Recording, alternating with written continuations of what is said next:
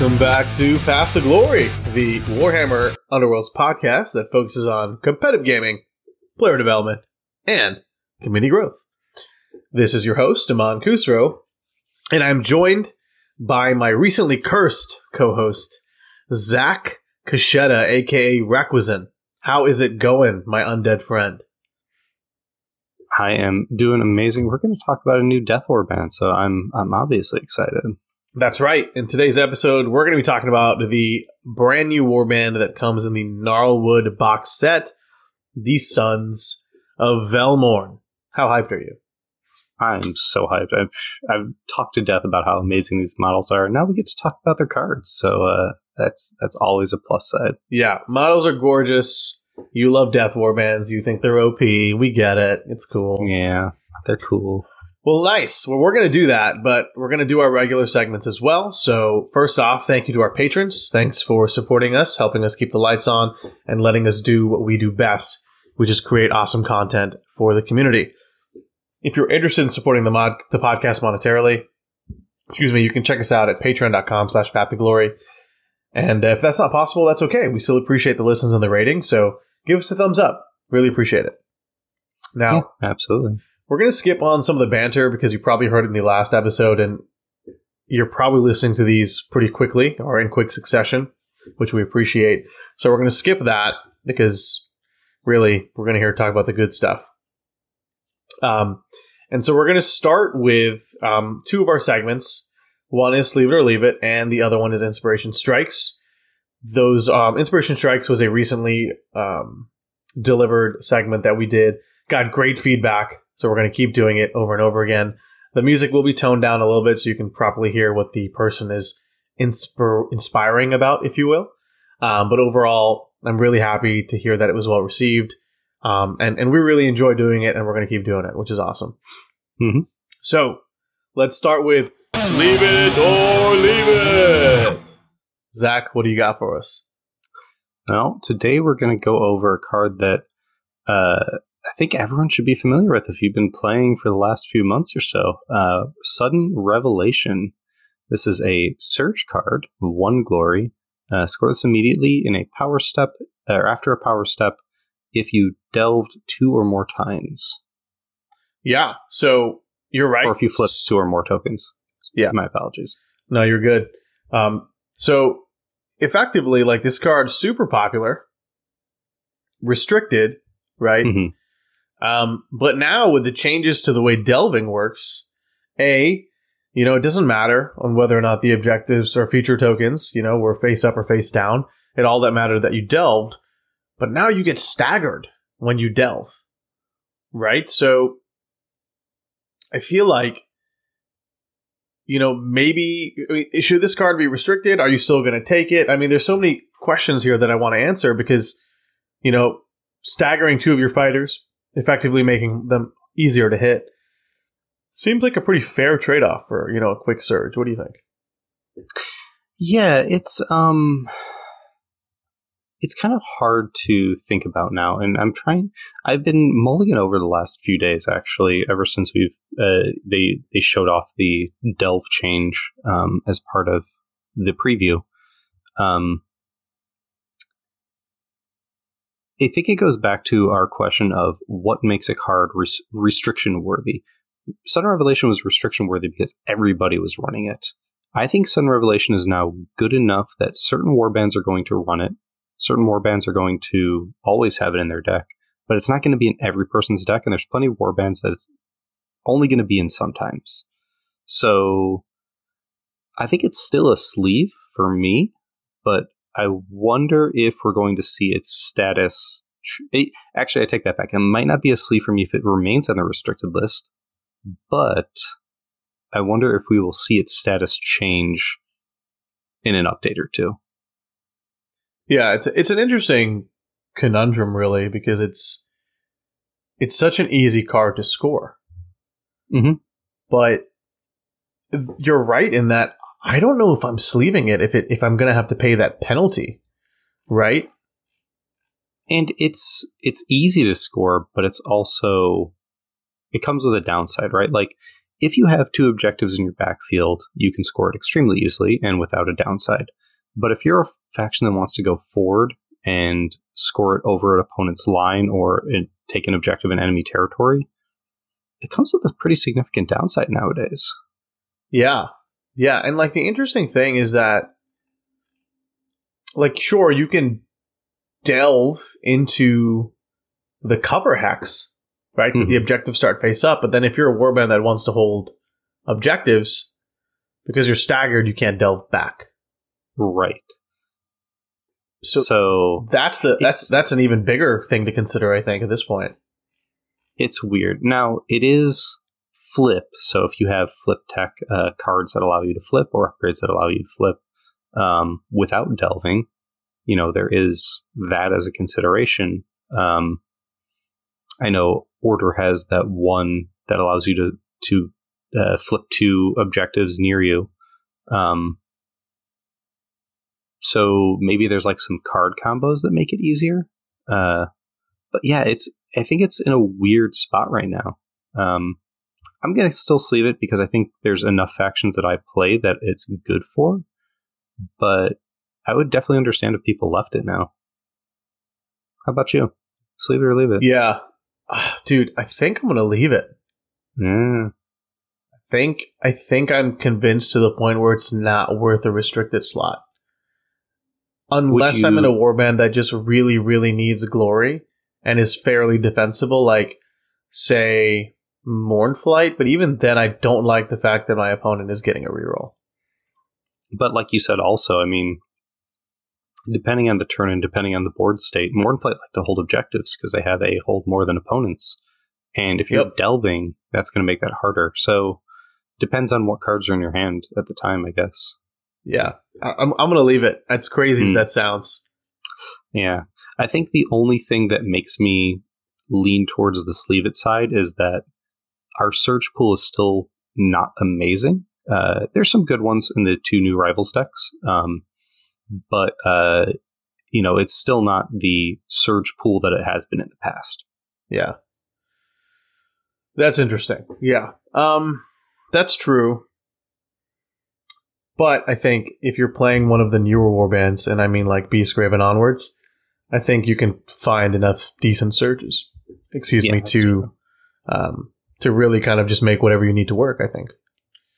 So cool. Yeah, um, didn't think we were going to do a sleeve it or leave it for that card, but I think the current changes to the game merit that conversation, and I'm glad that it was a thoughtful yet concise conversation. And yeah, I always like when we disagree on this stuff because I think it makes the other person think about the other person's opinion a little bit more. Yeah, and it just shows that the game is complicated enough that there are multiple ways to view cards. Exactly, exactly.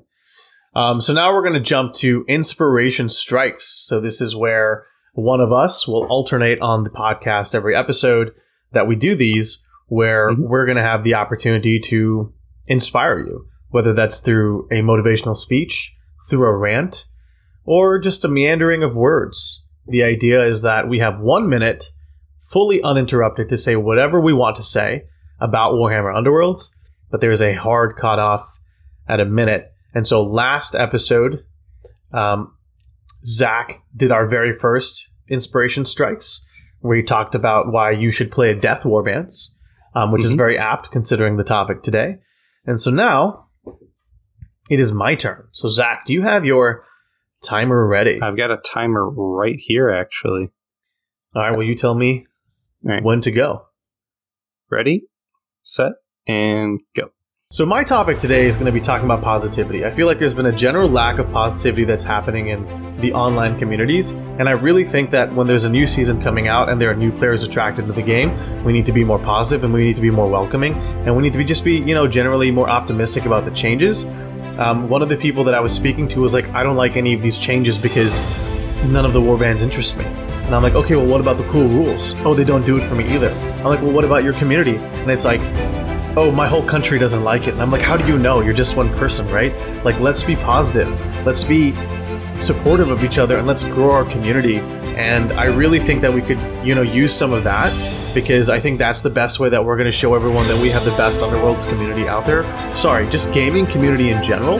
and how we can grow the community to be as large and as massive as it needs to be and get back to those older numbers. Um, additionally, you know, when people are coming in and asking for questions, let's answer them. And let's be time. positive.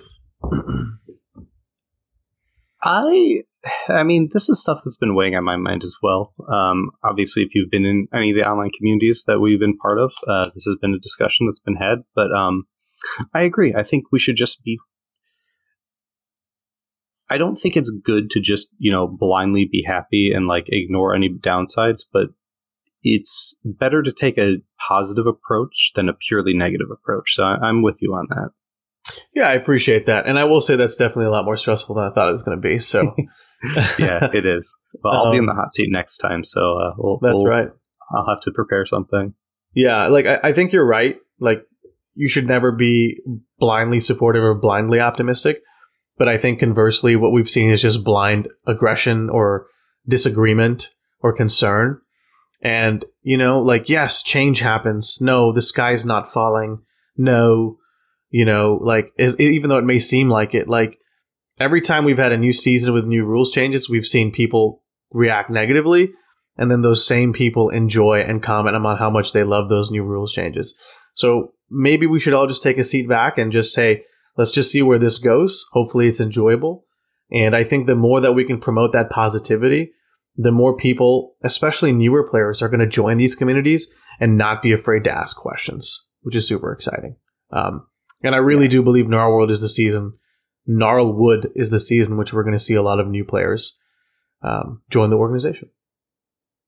Absolutely, I, I think we will see a lot of new people just based for on a number of reasons. So, yeah, I think just welcoming them and making people not feel left out or you know scared to join is just it's a net positive for everyone. Yeah, completely agree.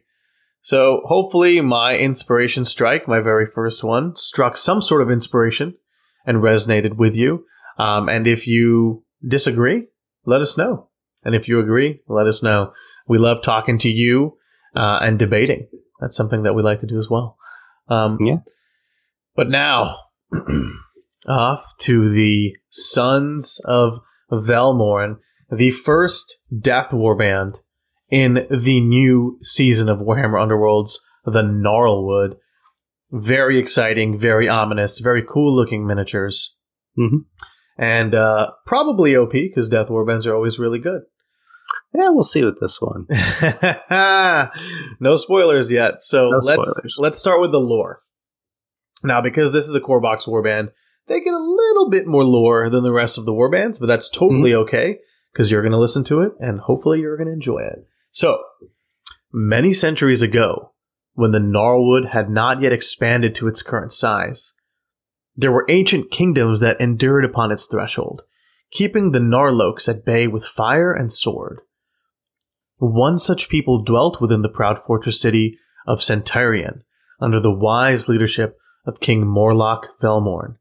For many years, King Velmorn guided his people in prosperity and peace. But this was not to last.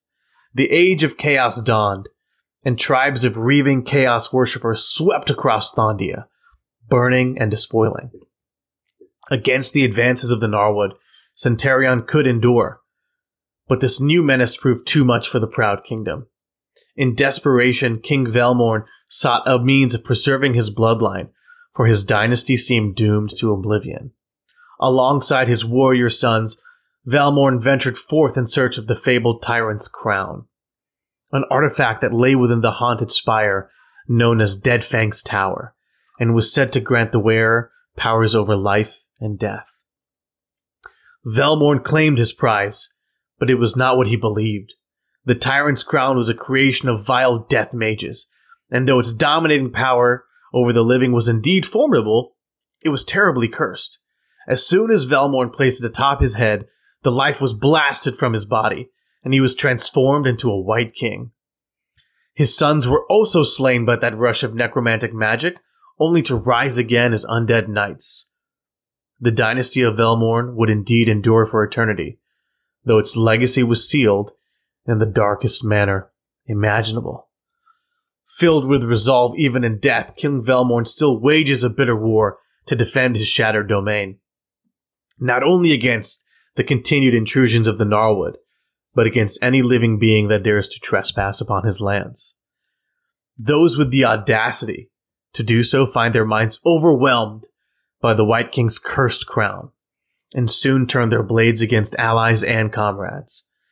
Filled with bitterness and regret, the Velmorn sons are nonetheless impelled to fight at their father, father's side. Falk, Helmar, Thane, and the towering Sir Jedrin Falseborn, the former illegitimate heir of Velmorn, now share the same tragic fate as his true blooded kin. Zach, what do you think about this lore, man? So the thing I really love about this is that it's not just Nagash. So many times the Death War bands is just like these guys are servants of Nagash, or like these guys are like you know, you know, thralls to his will. You we've really fleshed out these characters, you know, given them what they're fighting for, what their background is. Like you can look at them now after you read that lore. You can look at the minis and be like, oh yeah, I totally see where that's coming from, or I totally see why these guys look the way they do, or like what the bases are about, or you know why why these specific models are together. Uh, and it's not just um, it's not just a port of some unit from Age of Sigmar that's given a reason to be there. It's kind of like you know it, it, they feel like a character, or at least the king does. Maybe his sons are a little. Uh, a little bit less fleshed out than he is, but um, I think it's uh, it, it's really nice to see the sort of thing kind of being built up in the newer seasons. Yeah, I completely agree, and, and honestly, it's a bit tragic, isn't it? Like mm-hmm. this man was just trying to protect his people and his kingdom, and selfishly, like many kings of of of you know our own modern history, are just trying to preserve their bloodline so they can endure. Right? Humanity, yeah, what humanity does, endure against the face of uh, adversity and uh, he just tried to find every way he could to defend himself and his people. And unfortunately, it led him down this path of damnation, if you will. And that, yeah, you were able to stop the problem, you were able to defend your people, but now you've cursed your family. Like your bloodline endures, but in like the worst way possible. It's like a monkey's paw, right? Yeah, yeah, for sure. Uh, and it's um, you know, it, it's it leaves a lot of gray morality there. Like they're not, you know, a lot of times with death, it's usually just like, you know, mindless skeletons that want to kill, or zombies that want to eat your brain, or like, you know, vampires vampire, want to feed on you. Yeah, vampires want to feed on you or turn you into thralls. Like, you know, these these like you said, it's tragic, and it, it kind of makes them uh, almost anti-heroes in a way, or at least in their own story.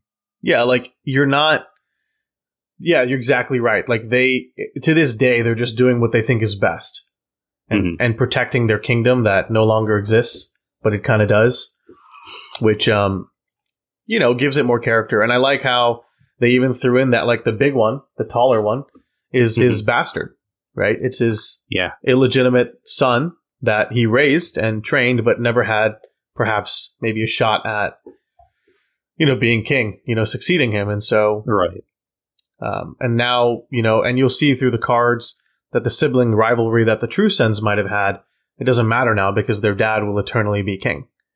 Mm-hmm. You know? So that's kind of sad as well. And and I wish, you know, back in the day we used to like give creative names to our episodes, but we decided to change that because we wanted it to be easily accessible for newer players to kind of mm-hmm. look for what they were wanting to to listen about. But if I could give this episode a different name, I would name it Eternal Daddy Issues. That's a good one. Not Game of Bones. Game of Bones is a good one. I do agree. Yeah. Yeah. But Eternal Daddy Issues is, is I think something maybe it is also good. Yeah, yeah, a little relevant nowadays. So yeah, True. here we go. So we're gonna get into um, the fighters, the objectives, the gambits, and the upgrades. And if you've heard one of these before, um, Zach and I are going to alternate, and uh, we'll give each other the first chance to comment before we move on. Mm-hmm. Um, if you're new, that's kind of how we do things. So here we go. We're going to start with King Morlock Velmorn. He has the leader trait. He is part of Grand Grandeline's death. He has a movement of three, a defense of one block, four wounds, which is pretty solid. He's got the Baleful Tomb Blade, a range one, two smash, two damage attack with Grievous one, which is pretty exciting. Um, and he has a deadly command reaction. After this fighter's activation, give this fighter one command counter. while this fighter has one or more command counters, it is supporting each friendly Grave Guard, which are his legitimate sons, um, clear these counters at the end of the action phase. Now, King Morlock Velmorn inspires when an attack action results in a critical hit if this fighter was the attacker or supported the attacker. Important to keep that distinction in mind because of the deadly command reaction. When Velmorn inspires, he goes to two block, he does three damage, retains Grievous one, but everything else remains the same. Zach, as our resident death expert, what do we think about Kill Morlock, King Morlock Velmorn? Stat wise, he's pretty solid. I mean, death leaders tend to be pretty good uh, in general. Um, range one is not move three. Range one is you know it's it's slow, but they are Graveguard uh, or he's a Wight King. They're meant to be slow. Um, the weapon is pretty good. I mean, it's kind of your stand two hammer, two damage with an upside is kind of your standard good uh, attack, uh, and then it inspires to a really good attack. You know, there's potential for two hammer, three damage, grievous one to potentially be four damage, especially if you get some plus dice in there or rerolls. Uh, and he inspires to two shields, uh, two block. It's a really solid stat line. Yeah. I think he's he's easily a very good fighter by himself. Um, the deadly command is something that we're going to just have to keep in mind the entire time, right? The fact that supports will be very reasonably easily gotten for the entire team, basically the entire game, with the caveat that like deadly command's actually a little harder to get off than you might think because it's like, oh, after this fighter's activation, give him a command counter, but like what are you doing in that first activation? If you want to do this first activation every round, do you just want to move and then stand there giving out supports? Sometimes that's okay if you move onto like an objective or into a you know centralized defensible location where you can use his good stat line. Mm-hmm. But sometimes like just moving or just going on guard is not really a good use of your activation. And you don't really want to charge because you don't want to charge with your best fighter first. And he is probably one of your better fighters in the team. So it's going to be weird. Like you're going to really have to think about your setup and your first turn because you want to go first with him, but you don't want it to be a wasted turn at the same time. Um, yeah, I think it's interesting. He's going to make people really think about how to use him, whether you use him aggressively, whether you use him in the support aspect, whether you use him to hold objectives. Like all of these things are viable, but all of them will necessitate a little bit of a different playstyle on your part.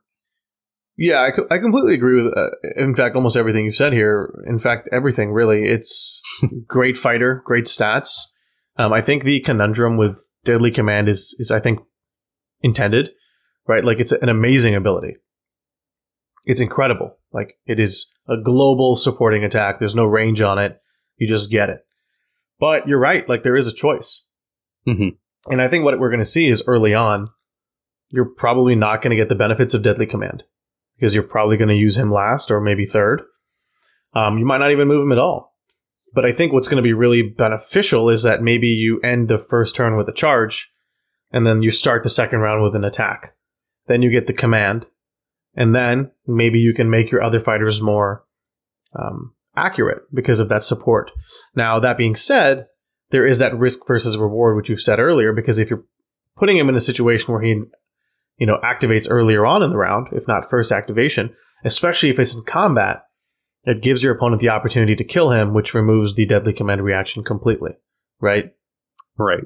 So I think if you can get him inspired early, like say say you move him into a semi-aggressive position where he is either getting support or is like supporting another fighter that's going to um, attack, like counterattack. Uh, you like aggressively position him where he's in a good spot. Then second activation, you attack with somebody or attack with him, and get support, and get uh, uh, and then get your inspiration off. Then he's like two block in the middle of the board. I think that's pretty good going into turn two. But yeah, it's it's going to be interesting. I think. Yeah, I think the hard part with inspirations like these, and like we've seen that with condemners, Mhm. is like getting a critical hit is is not something you can rely on. It's not no. Um, you know? Like I've there, I've spent there whole are plenty of plus there are plenty of plus dice cards in the game right now, but it's um it's swingy for sure. You can't control it, right? Like I've I've yeah. spent whole games trying to get you know headshot with profiteers. Like it just sometimes it just doesn't me. happen. You know.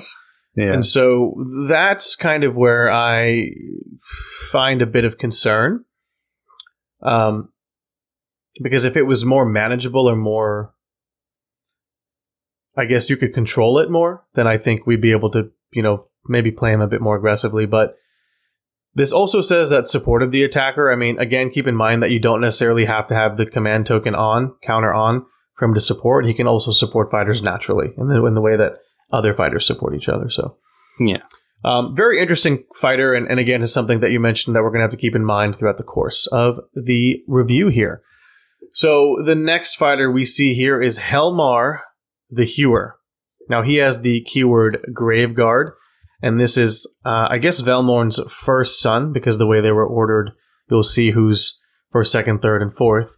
Um, mm-hmm. Helmar it has a movement of three, one block, and three wounds.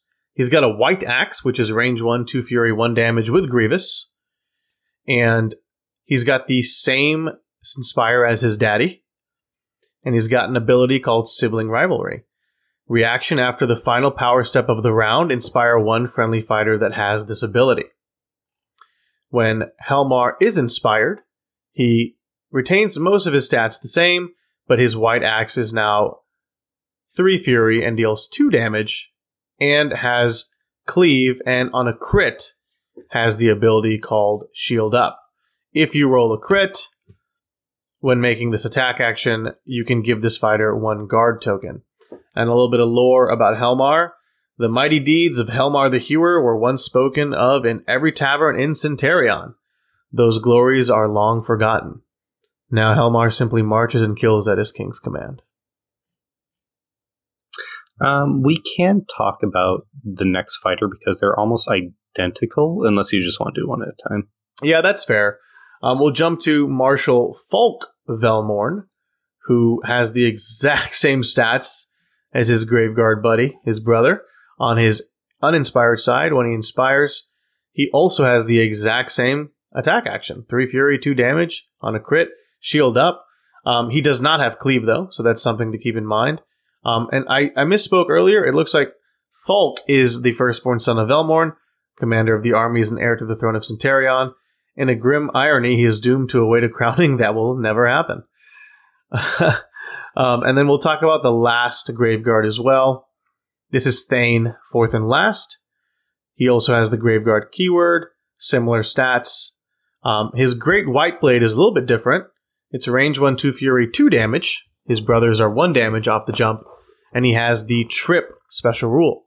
Same Inspire, but if he rolls a crit, he can stagger the target. He also has mm. sibling rivalry, and then on his, on his um, inspired side, his white blade stays the same. No, it goes to three fury, two damage, which it was previously two fury, two damage, and he gains a scything ability, which is range one, three fury, one damage, with a crit on Grievous. Um, scything Great Blade does not have the trip ability, but Great White Blade retains the trip ability. Least favorite of Velmorn's progeny is his youngest son Thane. Even in death, the fourth and last is a subject to the derision of his king and could do nothing but take his frustrated rage out upon the living. So those are the three um, Graveguard that are in the warband, yeah. if you will. So Zach, why don't you give us your collective thoughts? Um, it's a little disappointing how bad they are on their front side. Uh, 2 mm-hmm. Fury is just not, especially two Fury one damage is just not what you want to see. I mean, they have Grievous one, and you're probably always going to be getting support from uh, the king, right? Um, but it's just kind of um, not exciting. Now, mm. they the reaction to inspire at the end of the round is nice because if you don't roll any crits, you're at least getting one guy inspired per round. That's not bad as long as they're not all getting wiped, right? Um, the flip, their flip sides are all pretty fine. I mean, three fury, two damage with an upside is it, it's pretty good. It's fine. Um, I would have rather seen something more interesting than just getting a guard token on the crit for uh, for the first two with the shields. I find Thane a little bit more interesting, which is funny because he's like the fourth and last. He's kind of the uh, the lesser of everybody, but his The front side runt is of the litter, if you will. he's the runt of the litter, but his front side is better, and his back side is also his inspired side is also better. Yeah. Um, so I think Thane is kind of going to be your go-to in a lot of cases, just because he doesn't have to crit for that two damage. Uh, and if he does crit, you are getting, you know, a setup with his trip ability.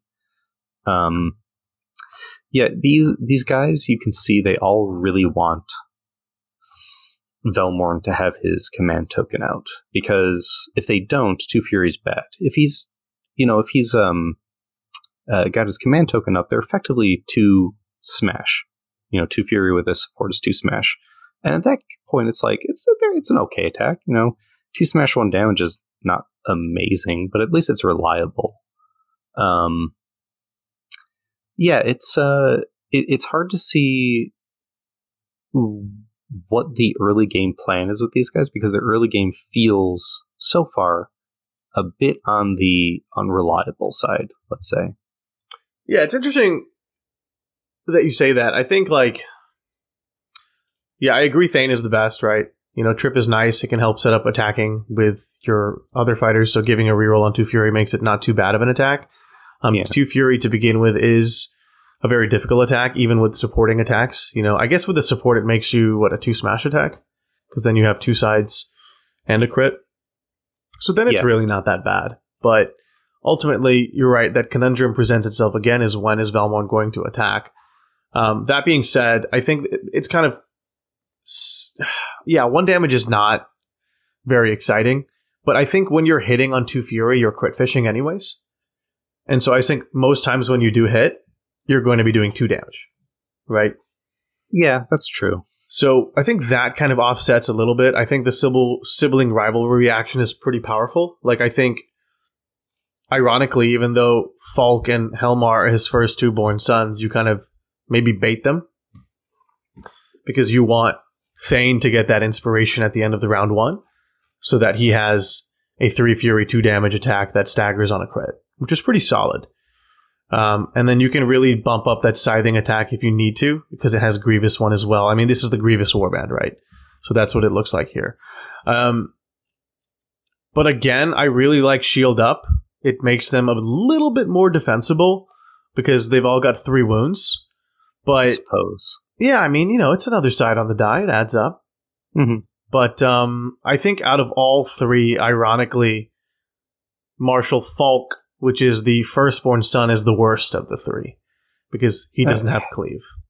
Yeah, I mean, yeah, he doesn't. He doesn't get anything out of it, right? Like he doesn't get. um He doesn't get cleave. He doesn't get the the scything. It's just kind of. He's just kind of there. Yeah, I mean, him and him and Helmar are actually identical, except Helmar has cleave inspired because he has an axe, and it makes it a little bit Yeah. different. So Yeah. Well, is what it is. I mean, cleave is also not like if you're three fury, you're generally fishing, like you said, fishing for crits, and you're getting uh, supports most of the time. So like, cleave is nice, but it's not like a must-have. It's not like a, a huge deal breaker. But yeah, it is something that uh, that Falk doesn't get. yeah, yeah. I mean, it, it might matter in some games, and it'll matter not in, in in some as well. Yeah, But here, I think we come to my favorite fighter in the warband, and quite possibly yours as well. hmm Um, Sir Jedrin Falseborn. Sir Jedrin is Velmorn's illegitimate son and bodyguard. Any foe that seeks to strike his master down, no matter how large, is dispatched with brutal efficiency. So Jedrin has a move of three, one block, and five wounds. He's got a great tomb blade, um, range one, two fury, three damage, aka Gristlewel. Um, he has the same exact inspire as the rest of his family. And when Sir Jedrin inspires, one thing to note, he does not have the sibling rivalry rule. Hmm. Um, it makes a lot of sense. He was never in contention to be a ruler. He's simply happy that his dad kept him around. and so um, his great tomb blade inspires to uh, to smash three damage, which is significantly more. Um, attractive and accurate. He also has the Slayer, the Slayer special rule. You can reroll one dice in the attack rolls of this fighter's attack actions that target a large fighter. I think that's a really neat addition. I really like that. Um, and then we have Sleepless Sentinel. While this fighter is adjacent to a friendly fighter, this fighter is supporting that fighter. So doesn't necessarily have to be adjacent to the enemy fighter. He can just stand next to one of his family members and provide that support, which you know kind of helps with the inspire. So Zach, what do you think about our Sir Jedrin? Yeah, I I think he is he's he's a really solid piece. I mean, five wounds is always something to look for, right? Mm-hmm. Um, I kind of wish he had the Sleepless Sentinel on his front side. It would make him more interesting in the early game. Um, I, it probably would be too overpowered in the early game because all you do is get like a, a command token, put this guy next to somebody, and suddenly you got full supports on everybody. Yeah. Um, probably would have been too good, but I think it would have brought a little bit of interest. As it is, you do want to get this guy inspired, right? Like two fury, three damage, like you said, that's Gristlewel attack. We've seen that a couple other times. Um, someone else has this attack that I'm blanking on right now. Um, but you do want to get that to two smash, and you want to get the rerolls, and you want to get all the other stuff. But five wounds means you can just kind of like put this guy out front, and while he's not easily inspiring or getting your other guys inspired, he is going to be able to take a hit, and he is going to be able to counter punch reasonably well. Um, I think if you look at it in totality, you're just very uh, unreliable. Like I said before, early on, mostly everybody's two fury, uh, going to kind of two smash if the command token is up. Um, this guy doesn't get the benefit of the command token because he's not a graveguard. Uh, but you can try to make his attack multiple times. You can fish for those crits. You can, you know, play cards that give you plus dice to try to make his front side a little bit more interesting. Um, but yeah, it's uh, he's going to be hard to use. He gets way more interesting once he inspires. Yeah, but whether you're going to want to devote resources to make that happen or not, I'm not sure. I'm not sure about that. Yeah, I mean, I think this is going to be a warband that is quite interestingly, like, unfortunately, I guess he's going to live and die by the dice. Yeah, definitely. and it's it's not so you know. Hopefully, your opponent doesn't roll. It's more so, am I getting those crits? Um, but again, this warband wants to roll crits. It gets double the benefit because most attacks have, you know, critical uh, bonuses, like whether it's trip mm-hmm. or shield up or grievous. Right. So I think when you do roll it, it you double down on it. So yeah, I think you're right, Zach. You're going to want to invest in upgrades and additional dice. And you know, I think determined effort is actually a great card for this warband because it just makes you know attacks a little bit more reliable. Yeah, yeah, for sure. In, regards to Mister Falseborn over here, I definitely think he's. I guess he's not the best fighter uninspired, but once inspired, like I can see him help you carry games. Yeah, I mean, he he's definitely he feels like a swingy piece, right? Like if he gets inspired early, like if you get this guy to just crit on his first attack and then suddenly he's inspired with all these extra stuff and he's five wounds and he's got a good attack, he's gonna like you're you're gonna love to see that. But if he stays uninspired all game and just kind of whiffs on his two fury attack, mm, it's not going to feel as good. Yeah. Yeah. But um, overall, I think you have two strong pieces with Jedrin and Velmorn, mm-hmm. with Thane being a solid third fighter. Yes. So it, it's not like you don't have choices, you know, and it's not like you're you don't know which fighters your opponent might go for early on to cripple your game plan. So that's mm-hmm. at least good to know. Yeah. So in totality, looking at these, um, like I said, it's a lot of unreliable, but the defenses are like pretty good. You know, three wounds on a shield is not amazing, but you got three of them. You have a five wound fighter. Your leader goes to two block eventually, probably. Um, they will stick around. I am kind of thinking, and you know, we we will get to their rivals deck. I am kind of thinking this might be a faction that wants to put weapons in their deck. because their baseline attacks are just not great. But if you throw in Phantom Fists, now you have that good defensive stat line, or relatively good defensive stat line, with a better weapon that rolls more dice. Mm-hmm. Um, or like uh, the Cursed Boarding Pike or the Curse Cutlass, which are each rolling four dice on swords and can usually get you a crit for your Inspire condition. Um, so it might be something to consider just based off these stat lines. Yeah, I think it's a great shout. Um, illusion weapons are great for this warband early on. Mm-hmm. Cool. Well, uh, Zach, favorite fighter? Oh, I'm gonna go with I'm gonna go with Thane, just because I think, I mean, I really do like Sir Jedrin, like you were saying, but I think Thane has the most interest just because he's a little bit more reliable with the command token early on. He can do some setup if you do roll those crits. He can get that sibling rivalry fast inspire. So I think he kind of ends up being a solid support piece that you're going to want to keep. He's like somewhere between support and aggro that you do want to keep around and keep alive. Yeah, I completely agree. I think I think I like Thane a lot, um, but he's I'm not going to pick him for the sake of this conversation. But sure. I do agree that he is the the most interesting at first. Um, I also felt bad for him because he probably gets to pick last for dodgeball too. Um, he's the runt. But uh, my favorite fighter is probably going to be King Velmorn. Actually, um, yeah, it's a good pick because you know I think the Deadly Command is is so interesting to me. You know, it's like it's a risk versus reward in the most brutal sense, I think, in the most obvious sense. It's like, do I want supports to make my fighters hit harder but risk my leader? Or do I want to have crappy attacks early on to protect my leader, but then I'm losing out on the warband synergy, right? I think I find that to be interesting. And I think that once he's inspired, he's he's pretty hard to take down. Mm, yeah, definitely. Well, cool. Let's jump to the objectives then. Zach, want to kick us off? Yeah, let's get started. So, first we've got Absolute Monarch. This is a one glory card. Surge. Score this immediately after an activation if the friendly le- your friendly leader is the only surviving friendly leader. Yeah, this is a tough one. Mm. Um, killing the enemy leader is one thing. Killing the enemy leader and having your leader alive is, I think, significantly more difficult. And so, while I like the fact that this is a surge, I struggle with the fact that this is something that you most likely cannot rely on, given the fact that, as we've mentioned many times over across all of our content, enemy fighters are probably the best fighters in most warbands, um, and often very well protected as well. So it's going to yeah. be a, unfortunately, a pass. Yeah, it's a bit hard. Killing leaders is usually a pretty difficult one to to go for.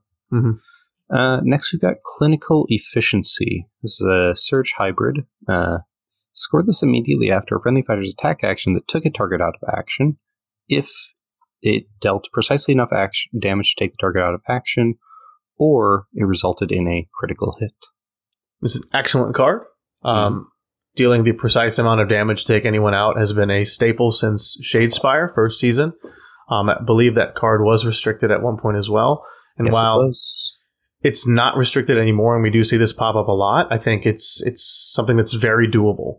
Um, you might actually just score both options at the same time because the second option is one that you want to follow with your game plan. Your warband revolves around getting crits. You might as well get rewarded um, for doing that. But I like the fact that you're not punished as well because if it was just crits, you could be in a really tough game.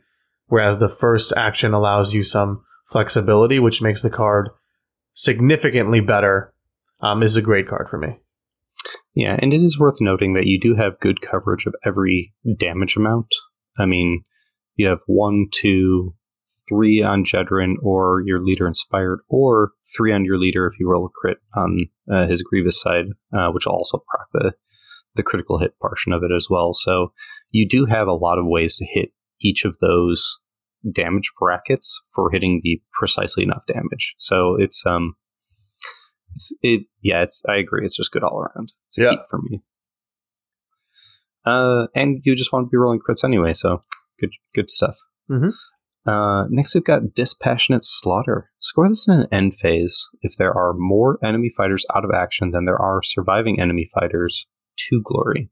Yeah, these cards are kind of tough. Um, I think we see these a lot in core box warbands because I think they're trying to teach players fundamentals and and rewarding you for being able to be aggressive or or not.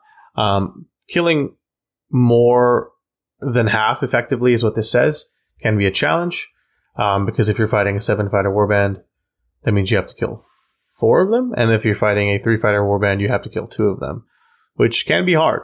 Um, and especially with the lack of initial damage output and consistent accuracy in your warband, I think this might be one of the harder ones to score. Yeah, I mean, it's also extremely meta dependent, right? Like, it, this is just extremely hard to score against uh, swarm warbands in general, even if your attacks were really reliable or you were packed with weapons. So, Mm-hmm. yeah. Um, Hereditary Claims is our next card. Score this in an end phase if your warband holds two or more objectives, and one or more of those objectives is not in your territory to glory. Great card. Um, it's very easy to hold an objective in your territory. Um, it's also significantly easier than you think to hold an objective in no man's land. It doesn't have to be necessarily enemy territory, but you can finagle it to where you can maybe like get a fighter to charge onto an objective at the end of the round and hopefully keep them on there via cards as well. Um, I think this is an excellent card. Can help you with some early seed glory to maybe help you put on upgrades or accuracy or damage to get your warband to do what they need to do, which is hopefully kill the enemy team and roll crits. Yeah, yeah. I mean, especially now with the change to move tokens, you know, it does not hurt to move on to an objective in enemy territory or no man's land, get punched off, and if you survive, you can just move back on. Yep. You know, it's uh, it, it is pretty nice. And two glory, great. Uh, next, we got House Eternal. This is a surge. Score this immediately after you give a friendly fighter a raise counter. Yeah. So as you notice on the fighter cards, there's no innate way off the fighter to raise, but there is power card support in this deck to give fighter raise counters. And in championship format, there is um, ways in which you can support that as well Mhm. um, through the Grand Alliance death cards. Um, from a Nemesis perspective, um, I still think there's enough synergy in your deck to where you can score this, but it's not as reliable. But overall, I like this card, and it uh, it can be scored in theory, you know, shortly after the power phase, which is nice. Yeah. Uh, only different, only issue being that if Hexbane's busts out those cold iron nails, but uh, that, that's Mm, just one That's matchup. true. Uh, I will say that they're they're probably going to be a very popular warband because they're really strong right now, yes, and so this actually might be might be tough actually given that meta consideration. But from a nemesis and rivals perspective, I think you're still fine. Yeah. No, I agree. Um, then we've got inevitability itself. Duel score this in an end phase if there are one or fewer surviving enemy fighters, so tabled or almost tabled, and there are two or more surviving friendly fighters. Three glory. Yeah, I think this card has challenges for all the reasons we mentioned about dispassionate slaughter. Mhm. Very hard to do. Your fighters aren't necessarily the best at killing things, meta dependent, as you said. So, unfortunately, um, a card that I'm not going to rate very highly. Yeah, I mean, you're just not killing everything. Uh, then we have Martial Lord. This is a surge. Score this immediately after a friendly leader's attack action that takes the target out of action. One glory. Kill something with Velmorn. Yeah. So I like that this card exists, and oftentimes when you see Warbands with this kind of card, it's for a good reason. Your leader is good, but it's a double edged sword in, in many cases because if your leader goes down early, which in Death Warbands your leader is very much often a target, then you lose out on two glory because the kill glory and the objective glory itself. So it's it's something that you really have to consider. I think if you're wanting to be a bit more cautious with Velmorn, ironically, then you have a better chance of scoring an aggressive card that you want to, you know, because you have to make a uh, a kill with him. hmm But I also can think that you can hard mulligan for this, be aggressive with Velmorn, and get it done. I'm not saying it's the best surge in the deck, but I certainly think it's very attainable. if you're cautious. Yeah, and you can sort of I don't want to say force this, but you know, you can make late charges with your leader. Like if you play round one very slowly, you just kind of like guard with Velmorn, get the command counter up, let your opponent fight, charge with like Thane and maybe one of the other Graveguard, and then charge with him as your last one. You can kind of make this relatively reliable, but I don't know. Interesting. Mm-hmm. Um, then we have Morbid Majesty. Now, this is a score this in an end phase if three or more surviving friendly fighters are inspired to glory. This one's uh, is an interesting one for me because I actually don't believe that unless you roll very unlikely that you're going to be able to even score this in round one. And I kind of like all of my glory to be able to be scoreable throughout the the game um, because you're going to get sibling rivalry. So sure, you can have one inspired at the end of round one, but the likelihood of you rolling two crits during two attack actions or more But is is But- unlikely. but you don't need to have two crits because you can you get sibling rivalry, so you only need two or more inspired. Yeah. If you first activation uh, command token and then make Mhm. three charges with your graveguard, as long as one of them crits, both the graveguard and your leader get inspired, and then you sibling rivalry another one. So you would have three off of a single crit as long as they're not dead. Sure. I mean, I mean, I understand how that works. I think it's Yeah. unlikely.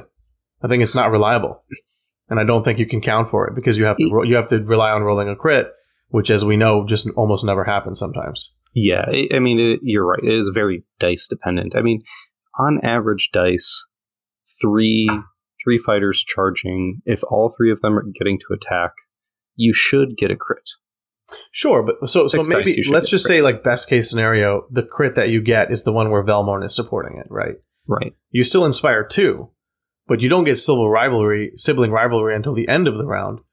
So a- a- again, I think in most scenarios, you're not scoring this until end of round three or round two. I, I just don't think you're going to get this in round one. I, mean, And if you yeah, do, then you're winning the game because you've Well, rolled it- crits. it's it's an end phase card, right? So you would get sibling rivalry before this every time. okay, sure, but it, I I just think it's very unlikely. Yeah, no, no, I, I get it. Yeah, it's I agree. It's it is dicey, but I think in this faction where you have to fish for dice and it's like it's a core concept of it, I think you might as well just include it anyway. But we'll see what other two glory end phases. The, the, if this was a one glory, I'd be like, no, never. But the fact that it's two is making me kind of fight for. it. I, no, and, and I agree, but like Yeah. I, I guess I'm saying is like you can't fight for crits. Um, you can pack your deck with plus one dice cards, and you can just multi-charge every single time. I mean, there there are some ways, but it, you're right. It's it's it's not something you can reliably do. Yeah, and and I guess the thing is that I like reliable cards, and while this is not a bad card, and I, I can see why you find appeal in it, I do not think it's a reliable one. Yeah, yeah, for sure. We'll we'll, we'll leave that as a as a maybe as a is a no, but maybe sometimes card. Uh, but next we've got protected inheritance. Uh, this is a dual. Score this in an end phase if your warband holds one or more objectives in your territory, and two or more enemy fighters are out of action to glory. Yeah, this is an interesting one because like it's weird because I like it more than the other two ones that require kills. Mhm. Um, but again, like it's a meta dependent card. Like if you're fighting crushes, it's hard. If you're fighting Rippas, it's hard. If you're fighting Stormcast, it's hard. And I think we're going to see, you know, three man warbands have a bit of a resurgence because of the new rules, right? Uh, right. Whether that is a consistent resurgence or it fades out very early, uh, we we don't know. But I think out of all three of the cars that require, thus far that we've talked about, that require enemy fighters being killed, I think this is the best, and it synergizes really well um, with hereditary claims. Yeah, I mean, two kills in general is just easier than half or all, right? Like, I mean, yeah, you will basically always it. It's kind of um, it's kind of path to victory, sort of, kind of. Yeah, Not it's really, adjacent. Path to victory It's adjacent. adjacent. Yeah, Yeah. which is a good card, so it'll be good. Mhm. Yeah, I like it. Uh, next we have Regal Riposte. This is Surge Hybrid. Score this immediately after friendly fighter's attack action that takes an enemy fighter out of action if that friendly fighter has no charge tokens or that enemy fighter has one or more charge tokens. Yeah. First thing I want to mention is that this is the fifth surge, and um, there are six surges in this Rivals deck, which changes the way that Rivals decks were built because in Mhm. Harrowdeep and Nethermaze, they only had four surges. Yes. So looks And like we're back that, to it six surges. complete. Before that, it was a complete toss up. Well, uh, was Dire? No, I think Direchasm was Uh, well, Direchasm. Dire Chasm was okay. Beastgrave was a bit iffy. Beastgrave was yeah. I mean, Hawthorne has like eight surges, so Yeah, it was a little silly. it's a little silly. Um, but yes, I'm kind of glad that we have a bit more surges in the game, which makes sense given the fact that they're pushing rivals and nemesis so much. Mhm. Um, I like this card. Um, you can oftentimes kill, you know, enemy fighters who've charged into you, and I think with pushes or maybe at the beginning of rounds, like when your fighter has no charge tokens, you can attack. And, and keep in mind that you can just move and then swing as well. So I think this is a fairly doable card. I think it's a complicated get a kill, which isn't bad. Yeah, yeah, no, it. I mean, it's not even that complicated. Like, enemy fighter has one more charge tokens. What is your opponent going to do? Not charge to deny this card? Like, you'll generally like sometimes you do want to ignore enemies that charge, but it doesn't hurt to kill a dude that's charged. Yeah, I mean, I just see this as, and, and it's exactly how the card is named, right? Like they charge you, hopefully they miss. You didn't charge them first, so you just swing and kill them. Right, exactly. Um, so yeah, it's a, it's a great surge in general. Yeah, Uh, I and like I'll it. talk. We'll talk about the last surge here, though. So this is another hybrid surge. Score this immediately after an attack action uh, that targeted a supported friendly fighter and failed, or that was made by a supported friendly fighter and succeeded for one glory.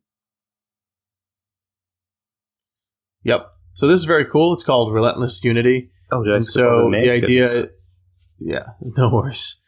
um, I I, kind of like it. I mean, the idea is that the warband wants you to be supporting each other. Um, and so you know, if someone attacks you and they failed because maybe the supporting fighter helped your defensive stats, great. Um, or you just attacked a friendly fighter and because you're ganging up on them, you know, you you made the attack action. And and the thing is, you don't need the kill on the second condition; it just needs to be successful. So you can just deal a damage and, and push through. Um, and I think with the command counters and with the Sentinel ability, I think this is something that is fairly um, doable. Honestly, Yeah, I mean, this is as long as you're using the command token, you will probably just score this over the course of the game. And if uh, Jedrin gets inspired, he will be supporting things easier. So, yeah, I mean, it's it's this is a card that just gets scored. So I think this is potentially even their best uh, surge, so that we've seen so far. Maybe the other ones are some of the other ones are pretty good too. Uh, yeah. I don't know. Yeah, well, yeah. I mean, it's pretty. I mean, I don't know if it's the best, but I mean, it might be. I can't remember all of them honestly. Well, I think most of the other ones are attack action that takes an enemy ac- fighter Yeah. out of atta- out of action. This one is just attack action that Yeah. succeeds, um, or yeah, you're right. or one that enemy makes that succeeds. So I generally I think those are better just fails. because it's like, or yeah, enemy Enemy makes Yeah. fails. your I, I meant defense succeeds, but I'm like brain is in three places.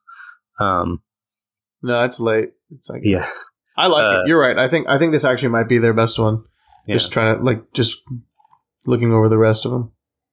Uh, and then then we have one last objective. This is an end phase, uh, vying for favor. Score this in an end phase if each surviving friendly fighter has one or more move and or charge tokens. One glory. For one glory, it's not bad. I mean, I think effectively once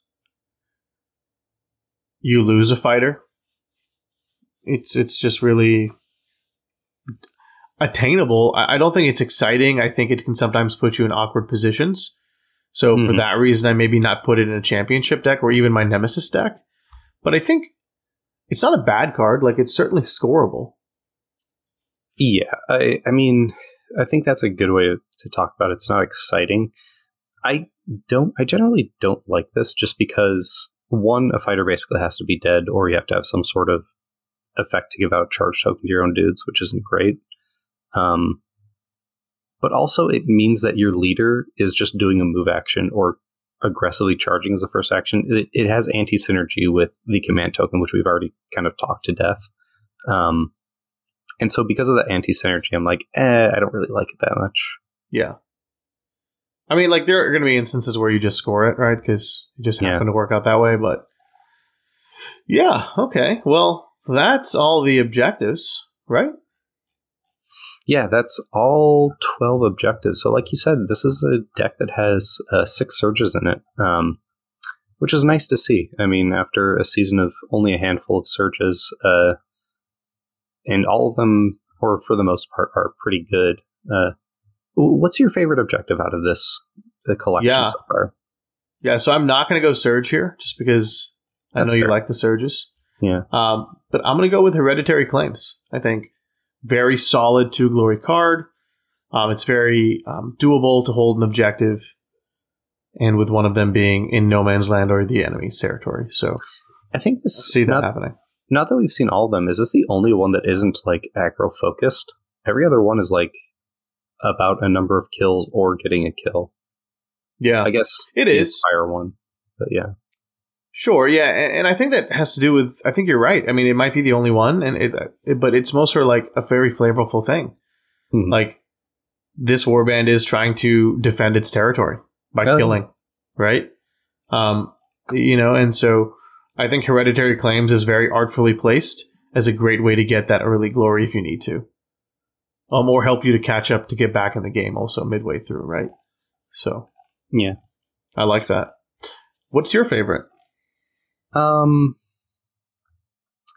I mean, I'll take the easy one. I'll just go with Relentless Unity, uh, yeah. the one we just talked about. I mean, I think it's ultimately very scoreable. I like that it doesn't require you to fish for crits or set up weird situations. It's just kind of the the warband is very much about supporting. There's so many ways to get supports or give supports, and it's just something you're going to do over time. So I, yeah. I, think it's a good one.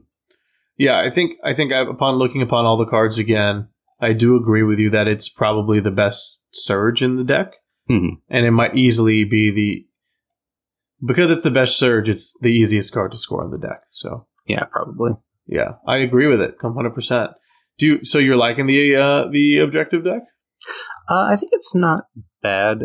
So, I mean, this kind of goes back to what we were. So, I'm, I'm we're going to keep evaluating this as we talk about it. Um, these are a lot of cards that want kills and want hits and want stuff like that. And as we've talked about, this is a two fury warband for the most part. Um, it's a little hard uh, to to say that those are like always going to be scored. Um, I like a lot of the surges. I think a lot of the end phases are a little bit, uh, shall we say, brave. you mm-hmm. know, like killing almost the entire enemy warband, killing you know more than are alive, uh, you know, killing two and holding an objective. Like th- those are, I would even consider them greedy for this warband. Um, but I like the surges a lot, and I like the end phase you picked a lot as well. The uh, territory, um, hereditary claims. Yeah. Um, so I think there's plenty here to build on in terms of championship or rivals, at the very least. Nemesis, yeah. Nemesis, sorry. Yeah. No, no, no, you're good. Uh, it's a lot of formats now. yeah, um, we've we've I, gone from one to many. Yeah, um, I completely agree. I think hereditary claims and protected inheritance are probably your two best end phase, right? Mm-hmm. And then you just kind of pick your surges that you like, including relentless unity. And I think you've got a pretty good core. Mm-hmm. So absolutely, I like it from a rivals perspective. I will say that it's it leans more on the aggro side, as you say. Um, but that's not a bad thing. It'll yeah. teach it. It'll it'll teach a player to not rely on crits, which is a valuable lesson in itself.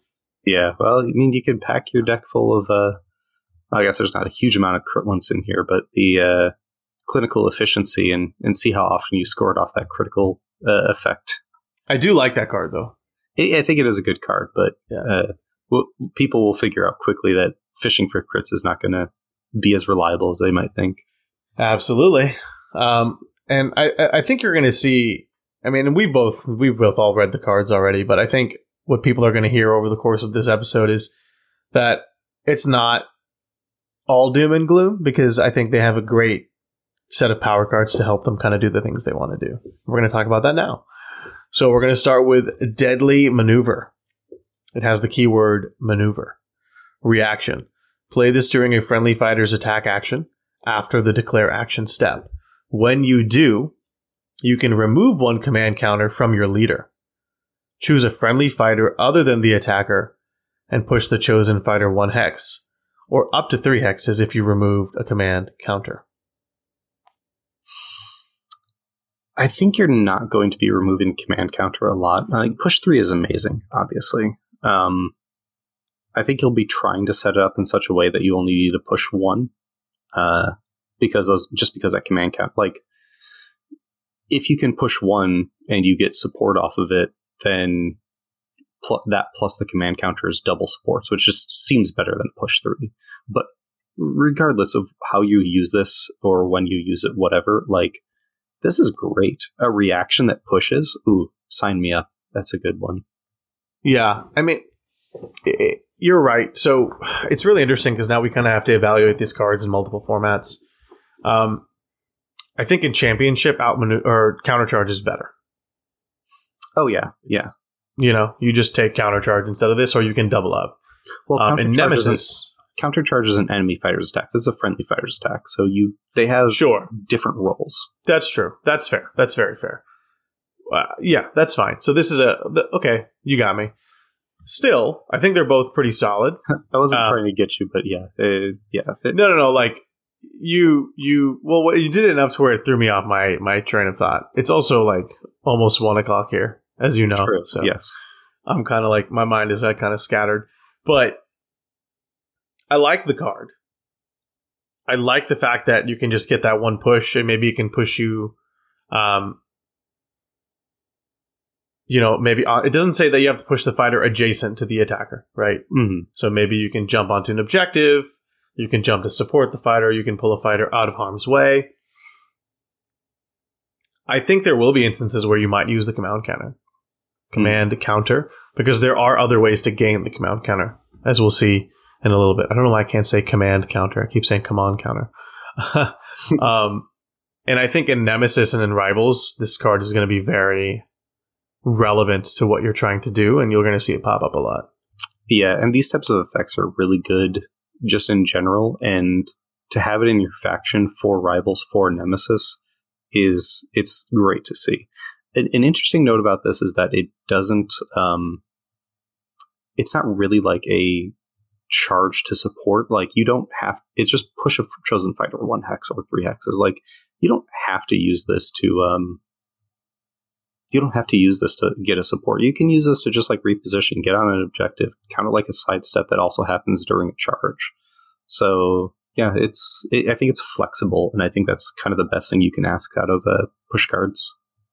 Yeah, I agree. The next one is called Decapitating Blow Reaction. Play this during a friendly fighter's attack action after the declare action step. That attack action has cleave.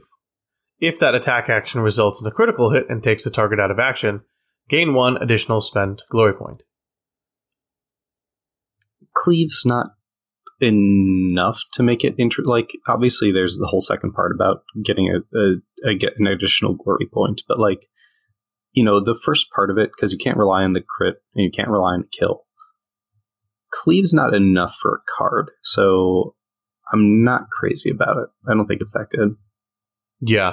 I think from a championship and nemesis perspective, this card is probably going to get looked over.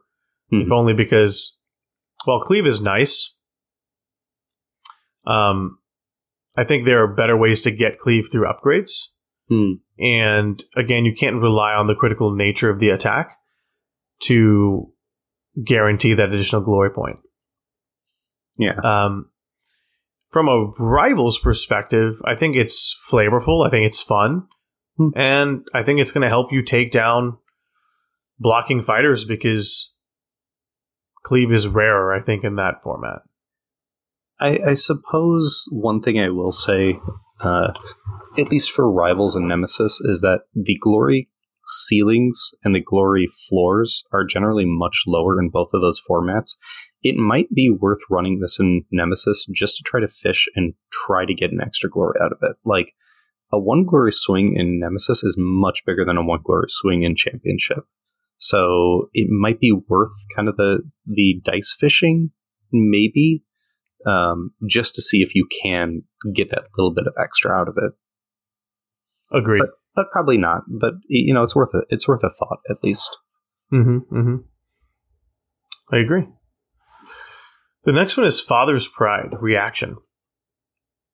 Play this after a friendly fighter's successful attack action. Give your leader one command counter, then push your leader up to one hex.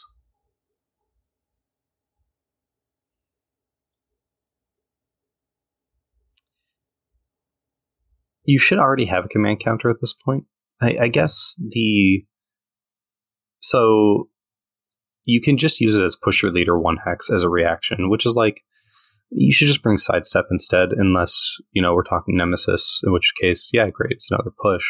Um, I guess the kind of use case here is if you don't want to activate your leader and you have this in hand, you can, for instance, charge with one of your fighters, hope that it's a success, get a command counter on your leader, um, and then do that instead of activating your leader first. But um, yeah, in Nemesis, I think this has a lot of play just because it's another push, it's another reaction. Great. Um, in Championship, I don't see bringing this over any number of other pushes that are in the game. Yeah, it's interesting because I think from from the Nemesis perspective, I agree. I think it's a decent card. Um, I, I actually in Championship, I think I kind of like this too because while you can't rely on a crit and you can't rely on a successful attack, mm-hmm. I think this kind of overcomes the conundrum we were discussing earlier in the episode, where it's like, do we attack with Velmorn and Do we not? Well, now you don't have to. Maybe you can go in and jump an attack with someone else. Maybe you give them a dice modifier to make sure the attack is successful. Mm-hmm. It doesn't have to take anyone out of action.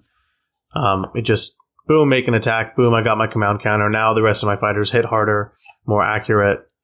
Um, not harder, but they hit more accurately, right. which then allows me to maybe do some other things, right, and score cards. So I like yeah. it.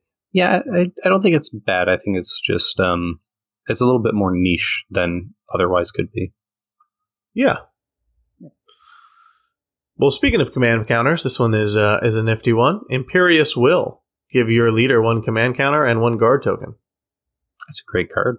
I mean, this is just a this is kind of what you want to do with him in the first activation anyway, right? Like a lot of times you're just going to guard, give him a command token. If he's already in a good position, doesn't need to reposition or wants to charge later, you're just going to guard and get the token, and now you can just do it on a card instead of as an activation. So yeah, it's a good card. Yeah, excellent card in all three formats. Yeah, um, you're going to really want to play that one.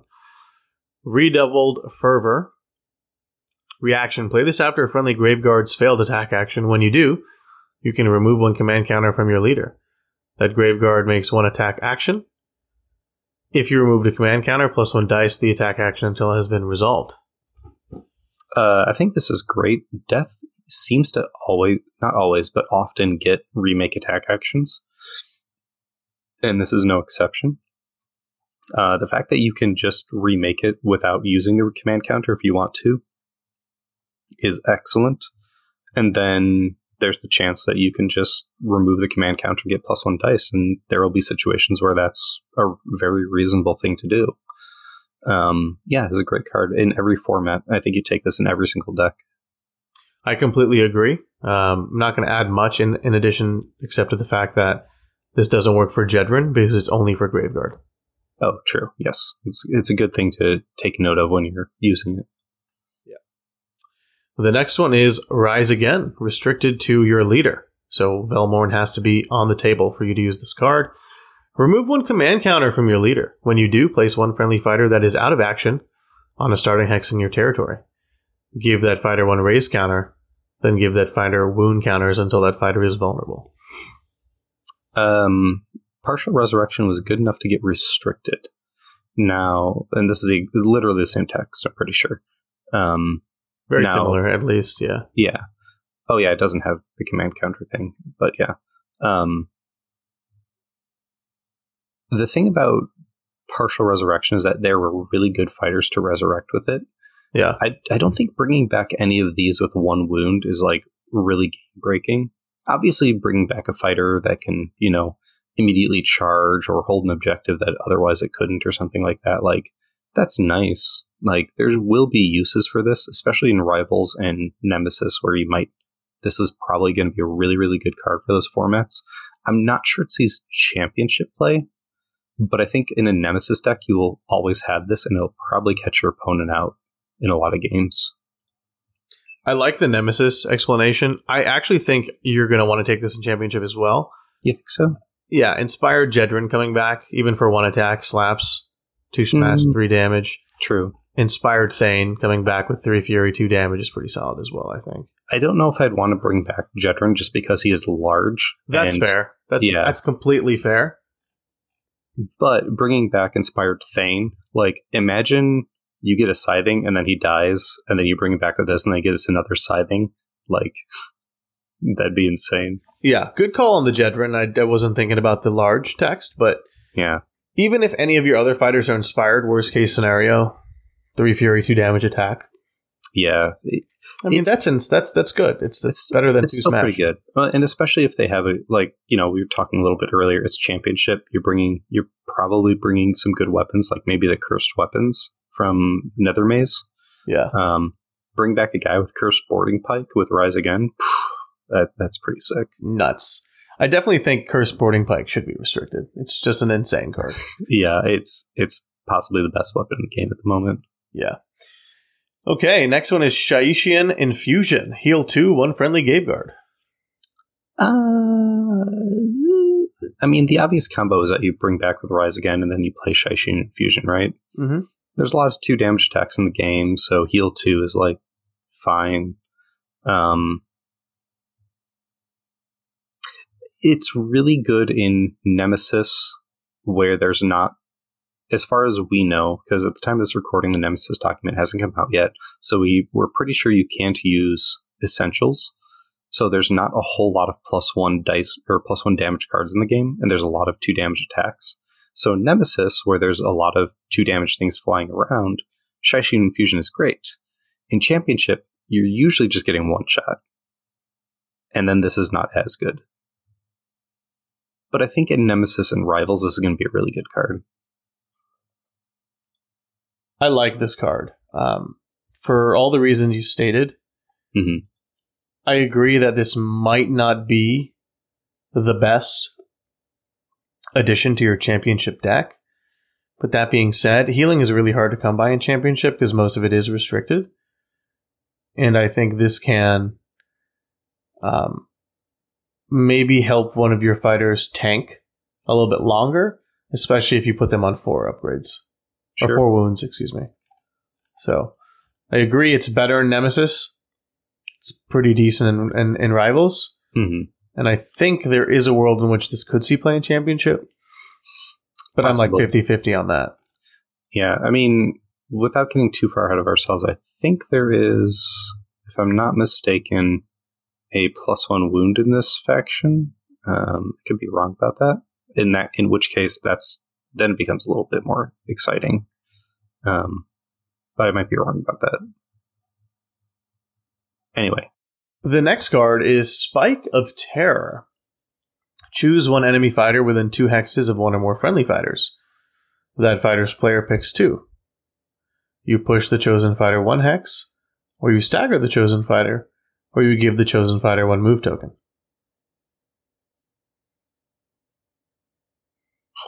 I mean, this is. Mm, it's a hard card to evaluate. I think it's a good card. Like, you're going to be fine with this in Rivals and in Nemesis, uh, just because it's going to be better than a lot of the alternatives. Um, it's hard to evaluate for Championship because I'm trying to think of what your opponent picks in which situations. Like, I think a lot of times your opponent just takes the move token because all it does is stop them from charging now. They could even move with the move token now, so it's not like a, uh, as massive a, of a downside as it used to be. But it can turn off charges for an important fighter like Morgok or something like that. Um, it, this is insanely good against hold objective warbands because like push a chosen fighter and stagger them so they can't delve is like it can be crippling in the right situation, right? Um, yeah. Yeah. I mean, I think you're right in that it's it's interesting to think like what they're gonna pick. yeah, Like the the easy thing is like if they already have a move token, they're gonna take the move token. yeah, So then it's like, okay, so do they want to get staggered or pushed? I mean, either way, it's pretty decent. Um, because you get to push the chosen fighter, so you get to manipulate their fighter, or at the very least, you get to make them harder to hit, which can, of course, affect their ability to delve. Right? Maybe they were planning on delving, stuff like that. Hmm. Um, if they're on the objective, they'll take the move token or the stagger. So I think more often than not, they're going to take. Yeah, I think you're right. They're going to take the move token.